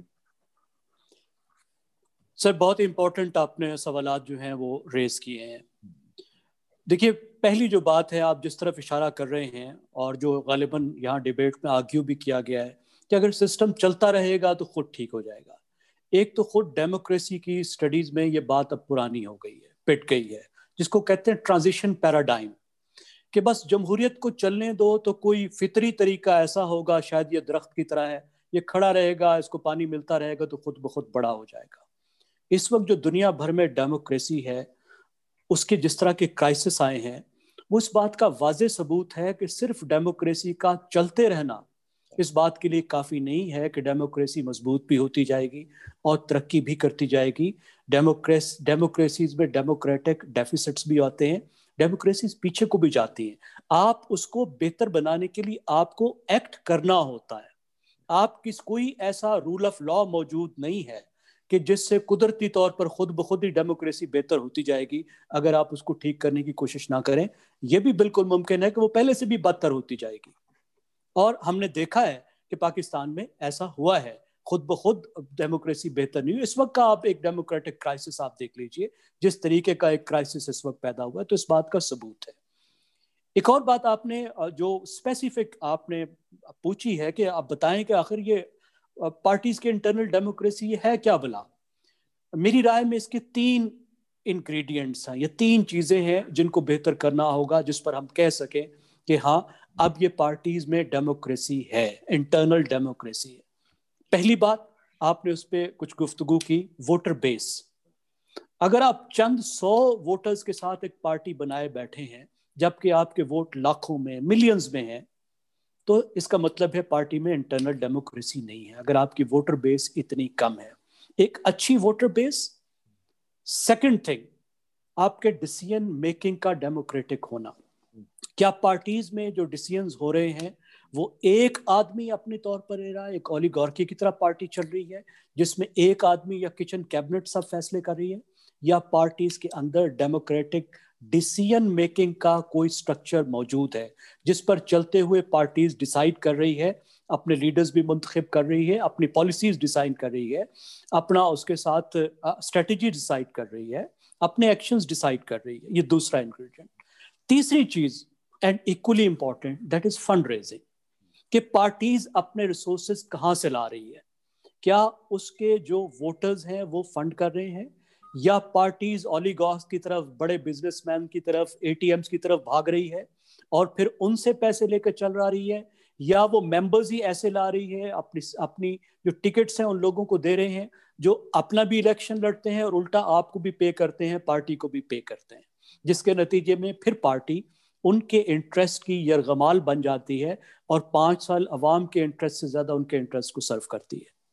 मेरे ख्याल में तीनों लाइंस पर पार्टीज़ को देखने की अकाउंटेबल बनाने की ज़रूरत है इनकरेज करने की भी ज़रूरत है। ऐसे मुल्क भी है, मसलन जर्मनी में वोटों के तनासब से पार्टीज़ को फंडिंग दी जाती है स्टेट की फंडिंग दी जाती है, ताकि पार्टीज़ को इस तरीके से किसी का मोहताज ना बनना पड़े। यानी पार्टीज़ को दोनों तरह से, एक तो गवर्नमेंट्स को एनेबलिंग इन्वायरमेंट भी क्रिएट कर सकते हैं और दूसरे तरीके से पार्टीज़ को पाकिस्तान के जो पॉलिटिकल पार्टीज़ एक्ट है, शायद उसमें भी तब्दील करने की ज़रूरत है और खुद सिटीजन को भी असर्ट करने की ज़रूरत है, ये चीज़ कहने की ज़रूरत है। आखिर जो लोग वोट देते हैं किसी पार्टी में, वो पार्टी से ये तकाजा क्यों नहीं करते कि इस पार्टी की फैसला साजी में भी हमारा असर होना चाहिए? पार्टी के पार्टी के लोगों के इंतखाब में भी हमारा असर होना चाहिए। ये एक चीज़ जो हमने गुफ्तगु नहीं की, वो सिटीजन्स का अपना सिटीजनशिप असर्ट करना है। रादर देन कि सिटीजन जो है, वो सिर्फ़ पार्टीज़ को एक ट्राइब्स की तरह समझें, उसकी खातिर लड़ते रहें, दूसरी पार्टीज़ को ट्विटर पे देख, आके गालियाँ देते रहें, उससे ज़्यादा अहम बात है कि वो अपनी पार्टीज़ को बेहतर बनाने में, उनको रिफॉर्म करने पर वो ज़्यादा एनर्जी दें एक दोस्त ने सवाल किया था इसके फोकस के बैंड के हवाले से कि बैंड के कम होने का क्या सोल्यूशन है हम्म। देखिए बैंड विथ के कम होने का या बैंड विथ के डिस्टर्ब होने का स्कैटर होने का एक ही सोल्यूशन है और वो है फोकस फोकस पर भी पिछले दिनों बहुत बात हुई इस पर भी एक बड़ी ज़बरदस्त किताब भी आई है। फोकस हम्म। आ, आ, आ, आ, और ये डैनियल गोलमैन ने लिखी है 2013 में ये भी आई। तो फोकस किस चीज़ पर गवर्नमेंट करे? फोकस करना चाहिए what is most important what is most important in their own view भाई, जो उनके लिए इम्पोर्टेंट था, उसी पर ही उन्होंने अपने पार्टी का मैनिफेस्टो बनाया था ना। उन्होंने जो अवाम से वादे किए थे वो उन्हीं चीज़ों पर किए थे ना, जो उनके लिए सबसे इंपॉर्टेंट थी। ये तो नहीं कहा था कि हम पाँच साल जो है, वो अपोजिशन से लड़ते हुए गुजार देंगे। या अगर अपोजिशन में होंगे तो सिर्फ़ हुकूमत से लड़ते हुए गुजार देंगे पॉलिसी इनपुट नहीं देंगे। तो what parties think are important उस पर फोकस करना चाहिए। वट पीपल्स नीड आर उन पर ज़्यादा से ज़्यादा फोकस करना चाहिए। Thank you Zaigham sahab Osama sahab the voice of the youth please बताइए क्या आप लोग यूथ में ये भी किसी ने कहा था कि जी यूथ को इंक्लूड करें यूथ को हम कैसे इंक्लूड करें how do we include the youth और यूथ अपने आप को क्यों फील करती है कि वो उनको कोई ख़ास दावत दे के इन्वाइट करें हम वेबिनार कर रहे हैं वो आते क्यों नहीं है और नंबर दो उनमें सोच क्या है वो सोच हमें क्यों नहीं बताते सिर्फ़ नारेबाजी से तो बात नहीं बनेगी मुल्क नारेबाजी से चलेगा और ये मुल्क चलेगा इन टीवी शो से या कि कोई मुफक्र हैं यूथ में जिनको हम पकड़े? उसामा आपने नाम लिया कोई? सॉरी आप माय मिस्टेक जी गॉड स्मार्ट साहब सॉरी अच्छा अच्छा। जी जी। चलिए मैं आ, थोड़ा सा बताना चाहूँगा कि मतलब हम है जो वो हम सोचते हैं कि हमें कुछ प्रैक्टिकल करने को दिया जाए। जैसे यहाँ पे मतलब डिस्कशन हो रही है कि ऐसे होना चाहिए और ऐसे होना चाहिए। नौजवानों का खून एक गर्म ठाटे मारता खून होता है। मैं एक छोटी सी मिसाल देना चाहूँगा। है तो बड़ी एक कॉमन सी। एक नौजवान बच्चा था पाकिस्तान बनने से पहले की ये बात है। वो सड़क पे जा रहा तो गिर गया और जब वो गिरा तो उसके खून बहना शुरू हो गया। उसी सड़क से कायद आज़म गुजरे थे तो उन्होंने देखा कि बच्चा गिरा और वो रो रहा है। तो कायद आज़म ने कहा कि शेर खार बच्चे रोते नहीं है। तो बच्चे ने बड़ा प्यारा जवाब दिया कि कायद आज़म, मैं इसलिए नहीं रो रहा कि मेरा खून निकल रहा है। मैं इसलिए रो रहा हूँ कि ये खून तो मैंने पाकिस्तान के लिए बहाना था। नौजवानों में बिल्कुल ऐसे ही जज्बा अभी भी मौजूद है। और अगर मैं अपनी बात करूँ, अगर मेरे साथ एक लाख तैतीस हज़ार लोग रजिस्टर्ड हैं, मेरे साथ वॉल्टियर फोर्स पाकिस्तान में, वो सारे किसी पॉलिटिकल पार्टी के लिए या किसी पॉलिटिक्स के लिए नहीं मेरे साथ बल्कि इसलिए है कि हम कुछ करना चाहते हैं ना कि पीटीआई के टाइगर बन के ना के नून लीग के शेर बन के ना के पीपल्स पार्टी के जाले बन के हम अपने हिस्से की कोशिश करने की कोशिश करते हैं। मसलन हमने मैं छोटी छोटी मिसाल दूँगा क्योंकि कतरों से दरिया बनता है पत्थर ही मिलके पहाड़ बनाते हैं। आपने मुफक्कर की बात की है बिल्कुल मुफक्कर मौजूद है जो कुछ ना कुछ करना चाहते हैं। हमने पाँच सौ के करीब ब्लड बोटल्स डोनेट की हैं। हमने थर्टी थ्री कॉन्फ्रेंसिस की हैं और मैंने कन्वेंशन सेंटर में दो कॉन्फ्रेंसिस की हैं। मतलब आई नो के लोगों को इकट्ठा कैसे करना है, लोगों को साथ लेके कैसे चलना है। हमने मेडिसिन लोगों में तकसीम की है। राशन, हमने कोरोना रिलीफ में बड़ा काम किया और मैं खुद भी पंजाब की जो इसकी एडवाइजरी काउंसिल का हिस्सा हूँ कोरोना रिलीफ टाइगर फोर्स थी जो। तो कहने का मतलब ये है कि लोग बिल्कुल मौजूद हैं और मैंने आई विश की बात इसलिए की थी कि जब मैं किसी पॉलिटिकल पार्टी के साथ अपनी एफिलिएशन शो करूँगा तो मैं फिर अपने आप को मखसूस कर लूँगा। हम्म। अगर मैं पीटीआई में जाऊँगा तो नून लीग और पीपल्स पार्टी और बाकी पॉलिटिकल पार्टीज़ के जो लोग हैं वो मुझसे किनारा कशी इख्तियार कर लेंगे। मैं एक पाकिस्तानी बन के सोचता हूँ और मैं समझता हूँ कि मैं एक पाकिस्तानी बन के ज़्यादा कंट्रीब्यूट कर सकता हूँ। मैं लोगों को अवेयरनेस दे सकता हूँ लोगों को अपने साथ लेके चल सकता हूँ। फॉर एग्ज़ाम्पल हम चेंज की बात करते हैं रिफॉर्म्स की बात करते हैं। हमने कॉलेज टू कॉलेज जाके मतलब हमने कोई 200 प्लस सेमिनार्स किए चेंज पे, इसी पे अवेयरनेस दी है लोगों को देहातों में रिफॉर्म्स पे, इसी तरीके से बात करके कि आप लोग अपना हक लेना सीखें। हमारा स्लोगन है common people doing uncommon things हम समझते हैं, कोई भी आम आदमी है, वो बड़े काम कर सकता है, क्योंकि बड़े काम करने के लिए बड़े लोगों की नहीं, बड़े दिल वालों की ज़रूरत होती है। हम बड़े दिल वाले बने। और इस सेशन में मुझे भी कॉन्फिडेंस मिला है और बाकी लोगों को भी कॉन्फिडेंस मिला है। तो हमने एक टारगेट रखा है, हम दोस्तों ने आपस में मिलके। 10 मिलियन वॉलेंटियर्स बाय 2023 कि हम 10 लाख लोगों का एक ऐसा ग्रुप इकट्ठा करेंगे जो प्रोटेस्ट नहीं करेंगे बल्कि वो रिफॉर्म्स की बात करेंगे वो अगर वो न्यूट्रल रह के पाकिस्तानी बन के सोशल मीडिया पे ऐसी बात करेंगे जो लोगों को क्लिक करे हम्म। हम लोगों को अवेयरनेस देंगे और हम इस बात पे यकीन करते हैं कि जब हम दस लाख लोग इकट्ठे हो जाएँगे, हम कोई पोलिटिकल पार्टी बन के नहीं सोचेंगे, हम बल्कि एक पाकिस्तानियों का ग्रुप बन के सोचेंगे और इस चीज़ पे बात करेंगे कि पाकिस्तान को किस चीज़ की ज़रूरत है। हमने ये एम रखा है कि हमने जब टेन हमारे पास एक लाख तैतीस हज़ार लोग हो चुके हैं अलहमदुल्ला और ट्वेंटी ट्वेंटी थ्री तक हमने टेन मिलियन वॉल्टियर्स करने हैं। हमारा ये एजेंडा है कि हम दस मिलियन वॉल्टियर्स जब किसी को कहेंगे कि यार इस पार्टी का मंशूर अच्छा है इनकी जो रिफॉर्म्स ये लेके आना चाह रहे हैं, ये अच्छी हैं तो आप इनको वोट करें। हम इस चीज़ पे काम कर रहे हैं। नौजवानों में बिल्कुल मुफक्कर मौजूद है और उनको सिर्फ़ होती है ना छोटी सी थपकी की ज़रूरत है। ये और हम एक चीज़ के कायल हैं कि जिस तरीके से पाकिस्तान में बहुत सारे ऐसे इदारे हैं जो लोगों को एजुकेशन में सपोर्ट करते हैं, जो लोग फ़ीस नहीं अदा कर सकते। तो हमारा ये मौकफ है, पाकिस्तान में एक ऐसा इदारा बनना चाहिए जो लोग इलेक्शन लड़ना चाहते हैं उनको वो सपोर्ट करें उनको फंड्स दिए जाएँ। तो मतलब ये भी हमें इस डिस्कशन का हिस्सा बनाना चाहिए और लोकल बॉडी इलेक्शन मुझे बेगम साहब की जो डिस्कशन है मैं समझता हूँ कि बहुत अच्छी लगी है इनके पॉइंट ऑफ़ व्यू के इन्होंने जो लोकल गवर्नमेंट पे बात की है और री इलेक्शन पे बात की है। जब मौका ही नहीं दिया जाएगा इलेक्शंस को होल्ड कर लिया गया शायद उनको डर है कि दोबारा से इलेक्शन होंगे हमें मौका नहीं मिलेगा। पावर जो है वो तकसीम हो जाएगी फंड्स हैं जो वो तकसीम हो जाएँगे लेकिन हम समझते हैं बहुत सारे हम लोग वेट कर रहे हैं इलेक्शन आए हम किसी को सपोर्ट करें हम खुद भी इलेक्शन कॉन्टेस्ट करें। लोकल बॉडी क्योंकि एक ऐसा मैं समझता हूँ एक इलेक्शन है जिसमें आम आदमी भी इलेक्शन लड़ सकता है।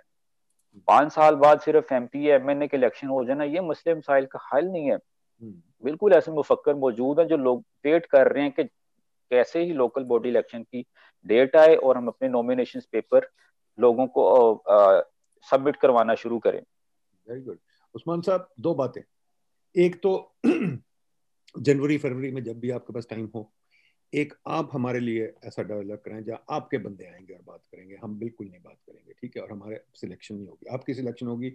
इंक्लूजन का मतलब ये था कोई और सिलेक्ट करे। हम सिर्फ़ ना सिलेक्ट करें। नंबर दो बात अगली जो भी लोकल बॉडी जो कोई इलेक्शन हो उसमें आपके बंदे यूथ ज़रूर खड़ा हो। चाहे जैसे मर्ज़ी लड़ाई हो, हारे, कोई बात नहीं। हारना इंसान ज़िंदगी की एक वो है क्या कहते हैं तरीका है we have to lose to win तो आप वो भी करें ज़रूर, ठीक है? पर एक चीज़ जो मेरा तो काम सिर्फ़ ये सोच वोच का है तो आई वुड इनवाइट यू कि एक आप हमारे साथ मिल के यानी कि आप कराएँगे, हम सिर्फ़ प्लेटफॉर्म देंगे। आप बंदे लेके आएँगे जो अच्छे यूथ के बंदे, जो मतलब बात करेंगे हमें बताएँगे इन चीज़ों की solution we need to do that we need to get out of our circle and do that तो आपसे बिल्कुल मेरी ये गुजारिश होगी कि ज़रूर करें ठीक है जी? अच्छा जी नाउ इन इन क्लोजिंग मैं जल्दी से before I close let me call on two और थ्री पीपल जो मैं देख रहा हूँ यहाँ ताकि हमें कोई क्लोजिंग रिमार्क्स दे दें and then I come back to the panel as well ठीक है जी? Adil Najam sahab. Sorry you have to pay your dues यार ये अच्छा आज आ, मैं निवी निवी होना चाह रहा था आज। I had come to, I, I, really have come to listen. No, I appreciate that, but my point is just to close it off. हाँ नहीं नहीं आप ये ये एम्बुश टैक्टिक मुझे आपकी समझ आ गई है उससे क्योंकि बंदा तैयार भी नहीं होता है तो जो दिल में होता है वो भड़ास निकल आती है और और बट नहीं I I I am grateful to everyone I did unfortunately miss the first part because I was I was elsewhere but I caught most of it and again बहुत सारी बातें हैं मेरे ख्याल में मैंने चारों दिन जो है आपके फॉर मोस्ट पार्ट सुना है and I think there is a lot of very interesting things. I still maintain कि reform जो है is an ongoing process.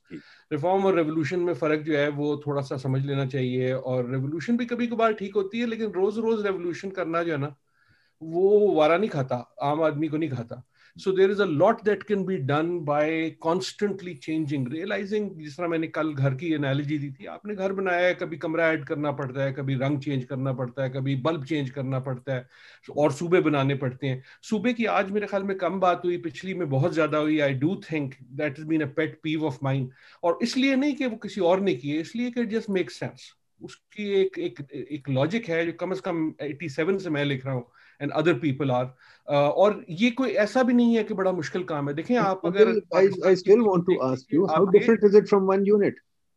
You want to, to go back in, to in a way देखिए हमने experiment की है ना one unit की और वन यूनिट हम भूल जाते हैं। Part of the experiment was federalism आपने जो तबीज पाकिस्तान था इट फेल्ड बिकॉज़ हम उनके साथ और ज्यादती कर रहे थे। लेकिन उसकी एक जो आर्गुमेंट तब दी गई थी वो ये थी कि जी वो उनकी बराबरी हो जाएगी ताकि whatever but the point I am making is कि आपके जो डिविजन हैं वो चेंज होते रहते हैं। आपके डिस्ट्रिक्ट भी चेंज होते रहते हैं किसी को पता भी नहीं लगता। एक सेंसस से दूसरे सेंसस में डिवीज़न और डिस्ट्रिक्ट चेंज हो जाते हैं।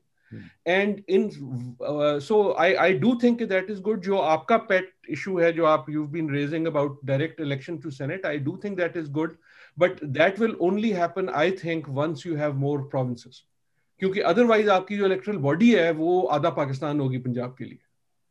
Right and and and and that question of uh, so there are practical things lekin there's are possible agar mujhe ek hi because there are so many good things that have come i still think there is a lot हम हम हम हम अपने जोश में ज्यादती भी ना करें लोगों के साथ मसलन if I pick on today's word electable जगह में मुझे नाराज़ होंगे डांट मारेंगे लेकिन इलेक्टेबल uh, कोई इतनी बुरी चीज़ नहीं होती the whole point of representative democracy is to be electable right Obama इसीलिए प्रेसिडेंट बना था कि उसकी वो तकरीर जो थी कन्वेंशन वाली turn him into an electable president उन्होंने कहा, यार, ये जीत जाएगा, ये बड़ा अच्छा बोलता है. ट्रंप जो है इलेक्टेबल हम जो बात कर रहे हैं, जो मेरे ख्याल में जैगम ने लफ्ज सही इस्तेमाल किया, कि इन्फ्लुएंस और जो पेट्रोनेज स्ट्रक्चर आता है उसके साथ. That is the question electable होना तो बड़ी अच्छी बात है. देखिए, मैं मैं इलेक्टेबल नहीं हूँ. मैं जितनी मर्ज़ी किताबें अपने पीछे लगा लूँ, मैं नहीं हूँ. मैं चार वोट अपने घर से नहीं ले सकता. आमिर ज़फ़र दुरानी मुझे वोट नहीं देगा.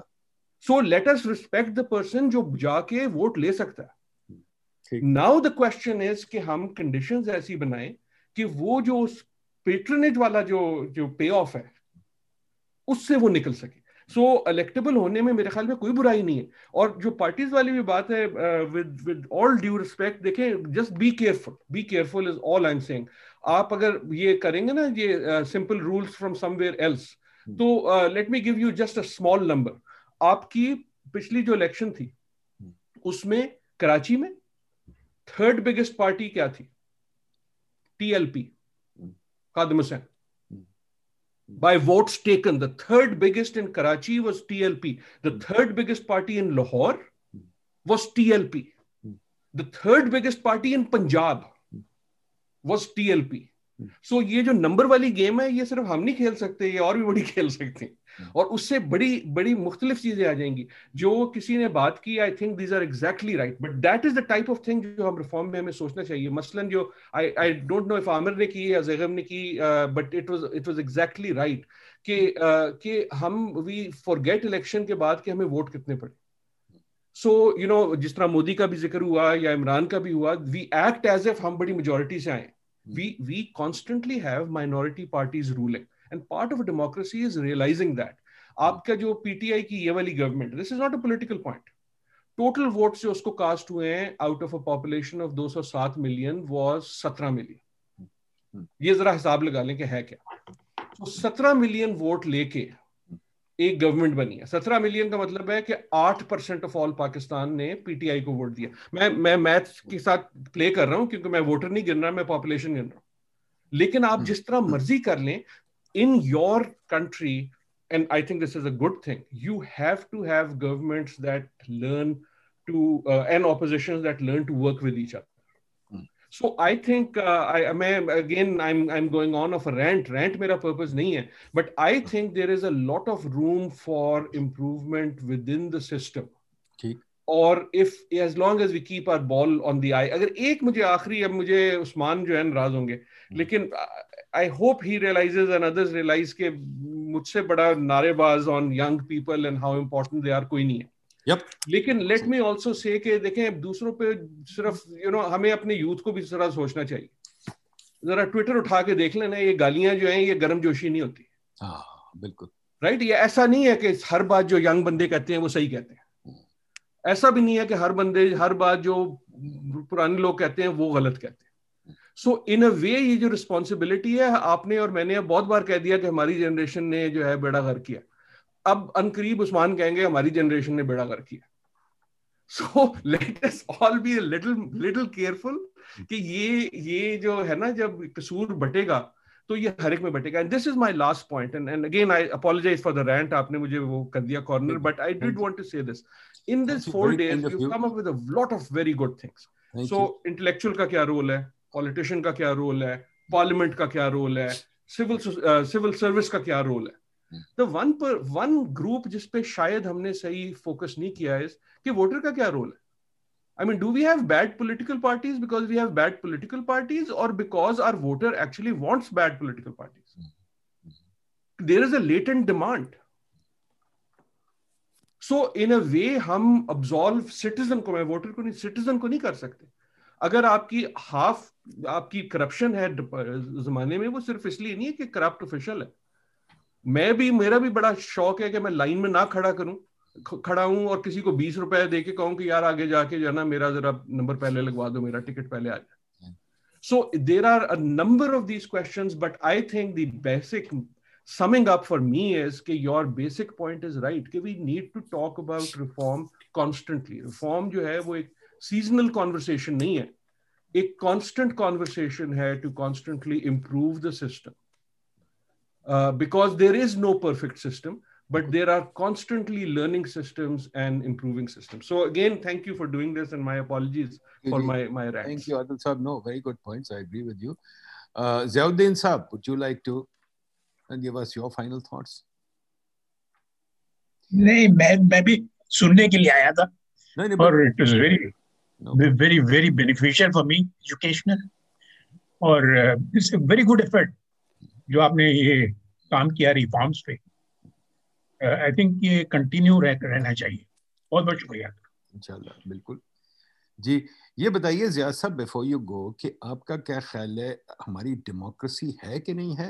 लोकल गवर्नमेंट के बगैर डेमोक्रेसी होती है ये डायनास्टोक्रेसी जो है डेमोक्रेसी होती है इलेक्शन क्या पाँच साल में एक दफ़ा होनी चाहिए या इलेक्शन ज़्यादा फ्रीक्वेंटली होनी चाहिए? बातें हम इन इन बातों पे हम क्यों नहीं बात करते? जी जैसे मैंने पहले भी कहा था लोकल बॉडीज के इलेक्शन एसेंशियल है। उसके बगैर डेमोक्रेसी का कंसेप्ट ही जो है ना वो उदार उधर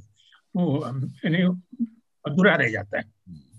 लेकिन इसमें एक बात है ज़रूर शायद आपको पसंद नहीं आए बहुत से लोगों को इस मुल्क में पसंद नहीं आए मेरी ये बात।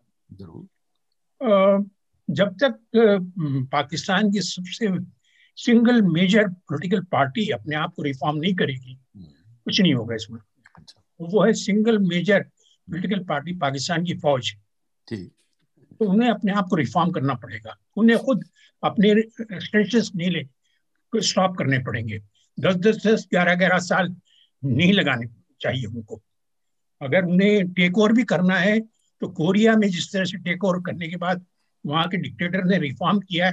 उस तरह से रिफॉर्म करने चाहिए। ना कि डिक्टेटरशिप टेक ओवर करने के बाद डेमोक्रेट नहीं बनना चाहिए। बिल्कुल सही। मैंने कालाबाग डैम के सिलसिले में मेरी बात हुई थी मुशरफ साहब से कि आपने बगैर किसी से पूछे मुल्क को टेक ओवर कर लिया। और दूसरी तरफ़ आप ये कह रहे हैं कि Kalabagh dam is a matter of life and death for Pakistan और आप जा रहे हैं लोगों से पूछने के लिए। मैंने कहा ये कहा की डिक्टेटरशिप हुई भाई? गुड पॉइंट जब आपको खुद को पता है कि ये matter of life and death है और आप यू कैन डू इट तो आप जा रहे हैं डेमोक्रेट बनने। तो ये बात जो है ना और हमारे स्टाफ कॉलेजेस में जो कुछ भी पढ़ाया जा रहा है वो भी उसको भी कुछ का रिफॉर्म होनी चाहिए। थैंक यू बिल्कुल सही। थैंक यू जिया साहब। I think this is a very good point कि हम लोग इवन इन वो क्या कहते हैं थिंकिंग हमारे पास डेमोक्रेसी नहीं है, आपने बिल्कुल ठीक कहा। हम इतने से इतने हम नाअहल लोग हैं, इतने वो हैं कि हमारे डिक्टेटर्स भी जो डिक्टेटर नहीं होते। मैंने एक दफ़ा ट्विटर पर डाला था, लोगों ने मुझे बड़ा नाराज़ हो गया। मैंने कहा, यार, हमारे डिक्टेटर भी पिनोशे या पाक नहीं बन सकते। वो भी साले जहल होते हैं बिकॉज़ सिर्फ़ एक पार्टियाँ करने में बेच जाते हैं और फिर उन्हीं पॉलिटिशियंस को ले आते हैं। पिनोशे ने कहा था कि, भाई, कोई वो पुराना पॉलिटिशियन नहीं आएगा, उसने ख़त्म कर दिया। चाहे ब्रूटल तरीके से किया बट दैट्स अवे पर हमारे डिक्टेटर्स में भी जान नहीं होती सैडली तो anyway let me go back to Zaigham साहब your concluding remarks so that we can conclude uh, session. Thank you, sir. Thank you. I think I feel honored कि आदिल नाजिम साहब मौजूद थे उन्होंने कमेंट भी किया मैं थोड़ी सी एक्सप्लेनेशन शायद कुछ चीज़ वजाहत करने में रहेगी कि पॉलिटिकल इलेक्टेबल्स को जब हम अपनी टर्म में पाकिस्तानी कंटेक्स्ट में डिफाइन करते हैं तो मेरे ख्याल में इसका मतलब होता है those legislators who show high level of political autonomy and ability to operate independent of political parties. I think ऐसा फिनमिना जिन इलेक्टेबल्स की वो बात कर रहे थे उनमें शायद नहीं होता। इलेक्टिबल्स तो ज़ाहिर है पॉलिटिशियन अगर इलेक्टिबल नहीं होगा तो वो लेजिस्लेटर ही नहीं बन सकता। हम ये नहीं करें और किसी की इंसल्ट मकसूद नहीं है। हम उस फिनमिनन की बात कर रहे हैं which result or shows rather a manifestation of weakness of political parties and also result in weakness of political parties and also instability of the political system as well हम देख रहे हैं 1950s में क्या हो रहा था, जब रातों रात ये लोग इधर से उधर जाते थे, उधर से उधर जाते थे, एक हुकूमत गिरती थी, दूसरी गिरती थी। 1990s में फिर क्या होता रहा, जिस तरह मंजूर भट्टी साहब की गवर्नमेंट बन गई। रातों रात जो है, एक गवर्नमेंट निकल जाती है, दूसरी आ जाती है, जिस तरह की मैनिपुलेशन पॉसिबल हो जाती है। तो मेरे ख्याल में तो ये एक मैनिफेस्टेशन है, पाकिस्तान के पॉलिटिकल सिस्टम की एक बहुत बड़ी वीकनेस की, और एक प्रॉब्लम है। Not those peoples per as individuals but as a category और हमें इसके बारे में कुछ करने की और सोचने की और बात करने की ज़रूरत है thank you thank you Aamir Durrani साहब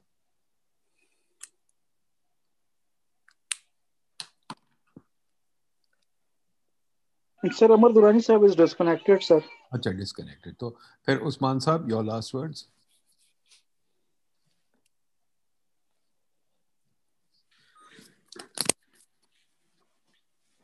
उस्मान साहब भी है कि नहीं है? जी बताइए। जी जी, बिल्कुल सर, मैं हूँ। माय लास्ट लास्ट वर्ड्स के इनशाला यहाँ पे मतलब रिफॉर्म्स की जो बात हुई है हम जो बात कर रहे हैं, अल्लाह ताला ने ये तोफीक दी है कि हम इस पर प्रैक्टिकली कुछ करने की कोशिश कर रहे हैं, लोगों को अवेयर करने की कोशिश कर रहे हैं। एक चीज़ मैं बस यहाँ पे तो मैंने वो डायरी पे भी लिखी है कि everyone wants to go to heaven but nobody wants to die सारे जन्नत में जाना चाहते हैं, लेकिन मरना कोई नहीं चाहता। कि जितने भी यहाँ पे हम, हमारे इसमें जितने भी पॉलिटिशियंस हैं, जितनी भी एलीट क्लास है, और उनको ज़ाहिर है कुछ ना कुछ, कहीं ना कहीं तो स्टार्ट करना पड़ेगा ना। हमने इमरान खान साहब को अगर वोट दिया, हमने उनके इलेक्शन मीडिया सेल्स चलाए हैं, हमने रातें जागी हैं उनके लिए तो वो हमने इसलिए की थी कि पाकिस्तान में कोई अच्छी रिफॉर्म्स आ सकें।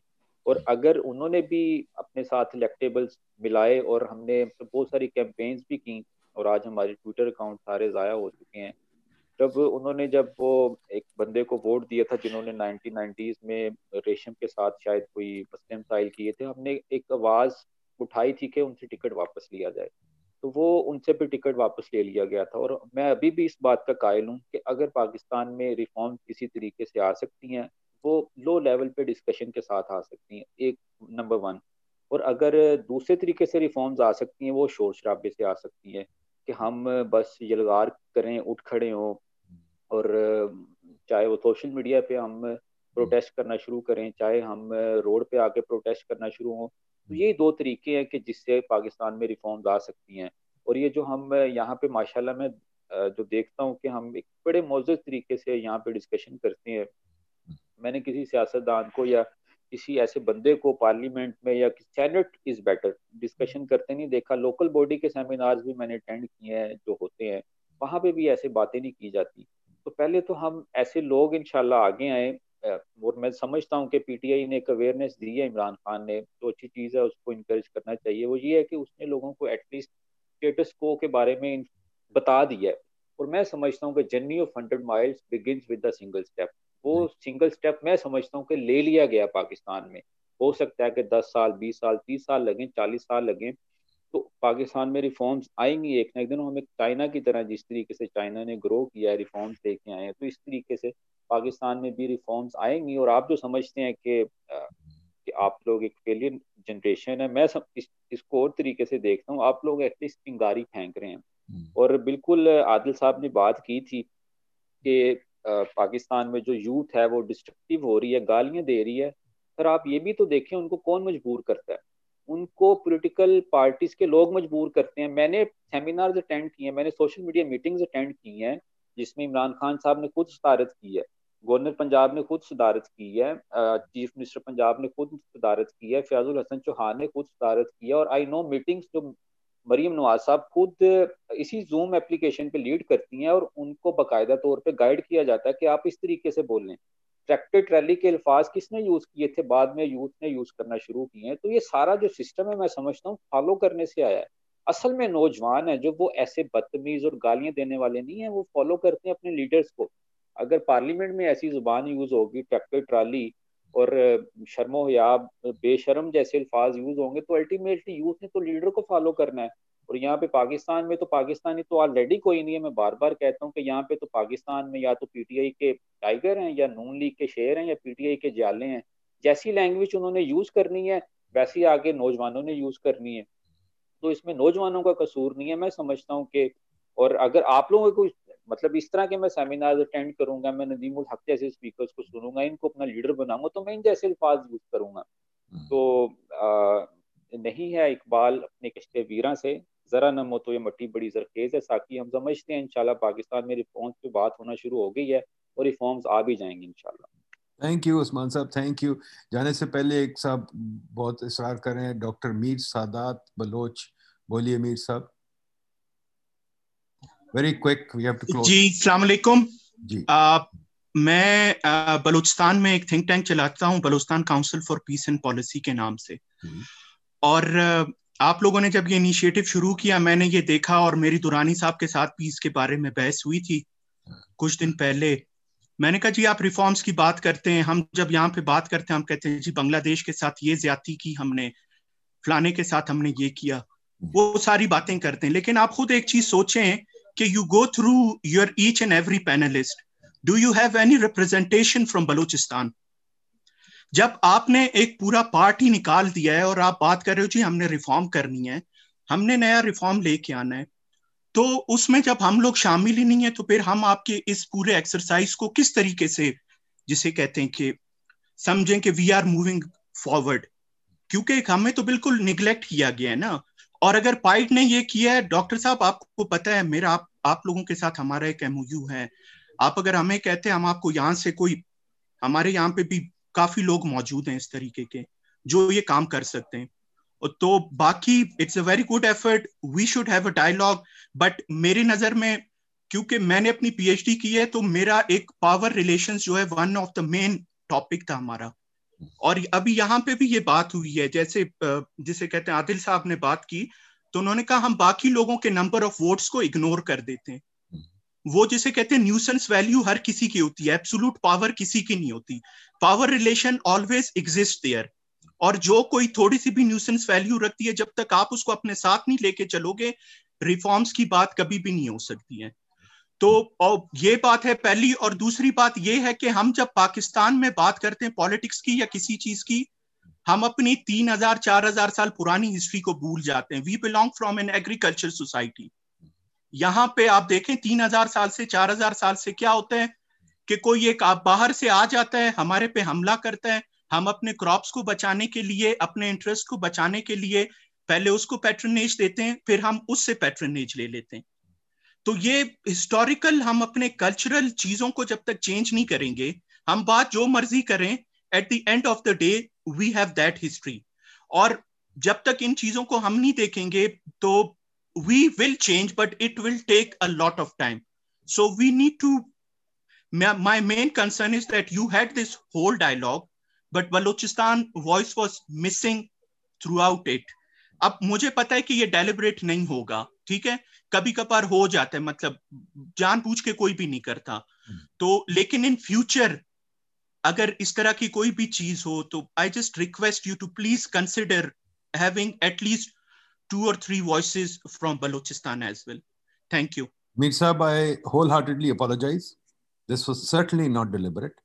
बल्कि हमने कोशिश भी की थी हमारी कोताही है कि हमें इतना वो इंफॉर्मेशन नहीं बलोचिस्तान की and I I I seriously feel that all the time कि हमारे पास इंफॉर्मेशन इतनी नहीं है। हम बार बार सोचते भी हैं ढूंढते भी हैं फिर हम पता नहीं क्यों फेल कर जाते बट आई टेक सर आपके एमओयू है मेरे साथ मुझे दुर्र नायाब को कहें किसी और को कहें वो तो मुझे कांटेक्ट कर सकते थे। डन की डन इंशाल्लाह। आइंदा से we will always contact you बल्कि we will do things together with you ये भी नहीं कि हम अलग करेंगे हम आपके साथ मिलके करेंगे। It will be a joint session ठीक है जी? तो ये जी, जी. हमारी गलती है हम इस पर बिल्कुल शर्मिंदा हैं और इंशाल्लाह इसको रेक्टिफाई करेंगे कोई नहीं thank you very valid criticism I take it fully on board इस पर कोई हमें आपकी we have no answer except to apologise ठीक है जी? तो देखिए जी thank you it's been a wonderful dialogue really appreciate this dialogue पाँच दिन हो गए हैं but this is not closed इनशाला will take it up again एक तो उस्मान साहब करेंगे। इनशाला will bring in because quite frankly मेरा I mean maybe I am wrong but मेरा बिलीफ ये है like Adil like Saeed like many people कि एक गार्डन जो सा होता है, उसको आप अगर गोडी ना करें, ठीक टेंड ना करें तो गार्डन बर्बाद हो जाता है, तबाह हो जाता है। बाग जना अच्छा इसलिए लगता है, या बोटानिकल गार्डन इसलिए अच्छे लगते हैं कि नौक वो माली उनको ठीक कर रहे होते हैं हज़ार तरीक़ों से। डेमोक्रेसी भी एक ऐसा पौधा है, फरीद जक्रिया की किताब भी मौजूद है, बड़े लोगों की किताबें मौजूद हैं, डेमोक्रेसी, रन सिमन वगैरह। डेमोक्रेसी को अगर आप टेंड नहीं करेंगे तो डेमोक्रेसी भी बैठ जाएगी। कोई सिस्टम अगर आप टेंड नहीं करते, सेकेंड लॉ ऑफ़ थर्मोडाइनमिक्स है, ख़त्म हो जाती है बात। अपनी बॉडी को नहीं अगर आप मेंटेन करते तो बॉडी रह जाती है। तो इसी तरह हमें पाकिस्तान को निगलेक्ट नहीं करना चाहिए, हमें सोचना चाहिए। हमने सत्तर साल ज़ाया कर दिए हैं और ये भी नहीं मैं कहता, मुझे याद है कि जब मैं बच्चा था तो शायद कारदार में, अकमल हुसैन, हमारी एक दफ़ा बहस होगी हमारे बुज़ुर्गों से। तो एक पब्लिक डिबेट भी हमने करने की कोशिश की। तो खदर पुश मौजूद थे दूसरी साइड पे और अपना A H Kardar and Ashfaq साहब। तो उन्होंने हमें मुझे याद है, शायद कारदार को उसके बाप ने कहा ए एच कारदार ने कहा कि बेटे तुम लोग बड़े यंग लोग हो ना, तुम बड़ा अपने आप को अच्छा समझते हो। मैं तो हूँगा नहीं। मैं तुम बता दूँ, तुम हम लोग हम लोगों से भी ख़राब हो गए एंड आज मैं इतराफ़ करता हूँ कि एज कारदार साहब वॉज़ राइट ठीक है? मसला ये है कि हमारा कल्चरल चेंज चाहिए and we really need to think differently reform is not single minded जैसे गोडी करनी होती बाग को मेंटेन करना, कोई एक चीज़ नहीं करनी होती। बड़े बड़े काम करने होते हैं। इसी तरह हमें बड़े काम करने हैं, बड़ा सोचना है। और जो ये मैं वेबिनार करवाता हूँ, इसकी मतलब क्या P I D is a think tank हमारा काम है मुश्किल सवाल उठाना, चाहे आसान चाहे आंसर मिले ना मिले। और मैं कोशिश बड़ी कर रहा हूँ। हमने एक अभी रास्ता भी शुरू किया एक एक ये रिसर्च फंड जो हम पूरे पाकिस्तान में इंशाल्लाह चला रहे हैं। हमारी कोशिश यही है कि हम ये अपने रिसर्चर्स को कहेंगे भाई ये सवाल है, इन पे काम करो। अनफॉर्चुनेटली हमारे यहाँ जो काम है ना, वो इन चीज़ों पे नहीं हो रहा, वो डोनर्स ने लगा दिया, कोई अजीब अजीब चीज़ों पे काम हो रहा है। जब मैं, हम जर्नल छापते हैं, अभी कल जर्नल का हमारा इशू आया, मैं देखता हूँ टॉपिक्स में परेशान हो जाता हूँ कि हमने छापा क्या है। We really must begin to address the issues of Pakistan for example I don't see enough papers in local governments I don't see enough papers on political parties. अभी एक वॉल्यूम निकली I read it. It's not really interesting. The question is, why are we not asking the question that we need to ask? और ये हमारा इसका purpose था ये नहीं कि हम कोई प्रॉब्लम हम कोई चीज़ सॉल्व कर लेंगे दुनिया में सोल्यूशन तो कोई होती नहीं आइंस्टाइन भी मर गया जनरल थियरी ढूंढते ढूंढते हमने भी मर जाना सोल्यूशन ढूंढते ढूंढते but the quest for finding solution should be forever on we should forever ask question and forever try and answer them Sometimes we'll be right, sometimes we'll be wrong, but let's move on. And I do admit we left out Balochistan. Very sorry for that. We will make amends. Thank you very much, folks. Inshallah, we'll continue this. We've learned something. We'll write about it. We'll put videos on this. And let's hope we can continue the national dialogue. Thank you. Khuda Hafiz. All the best.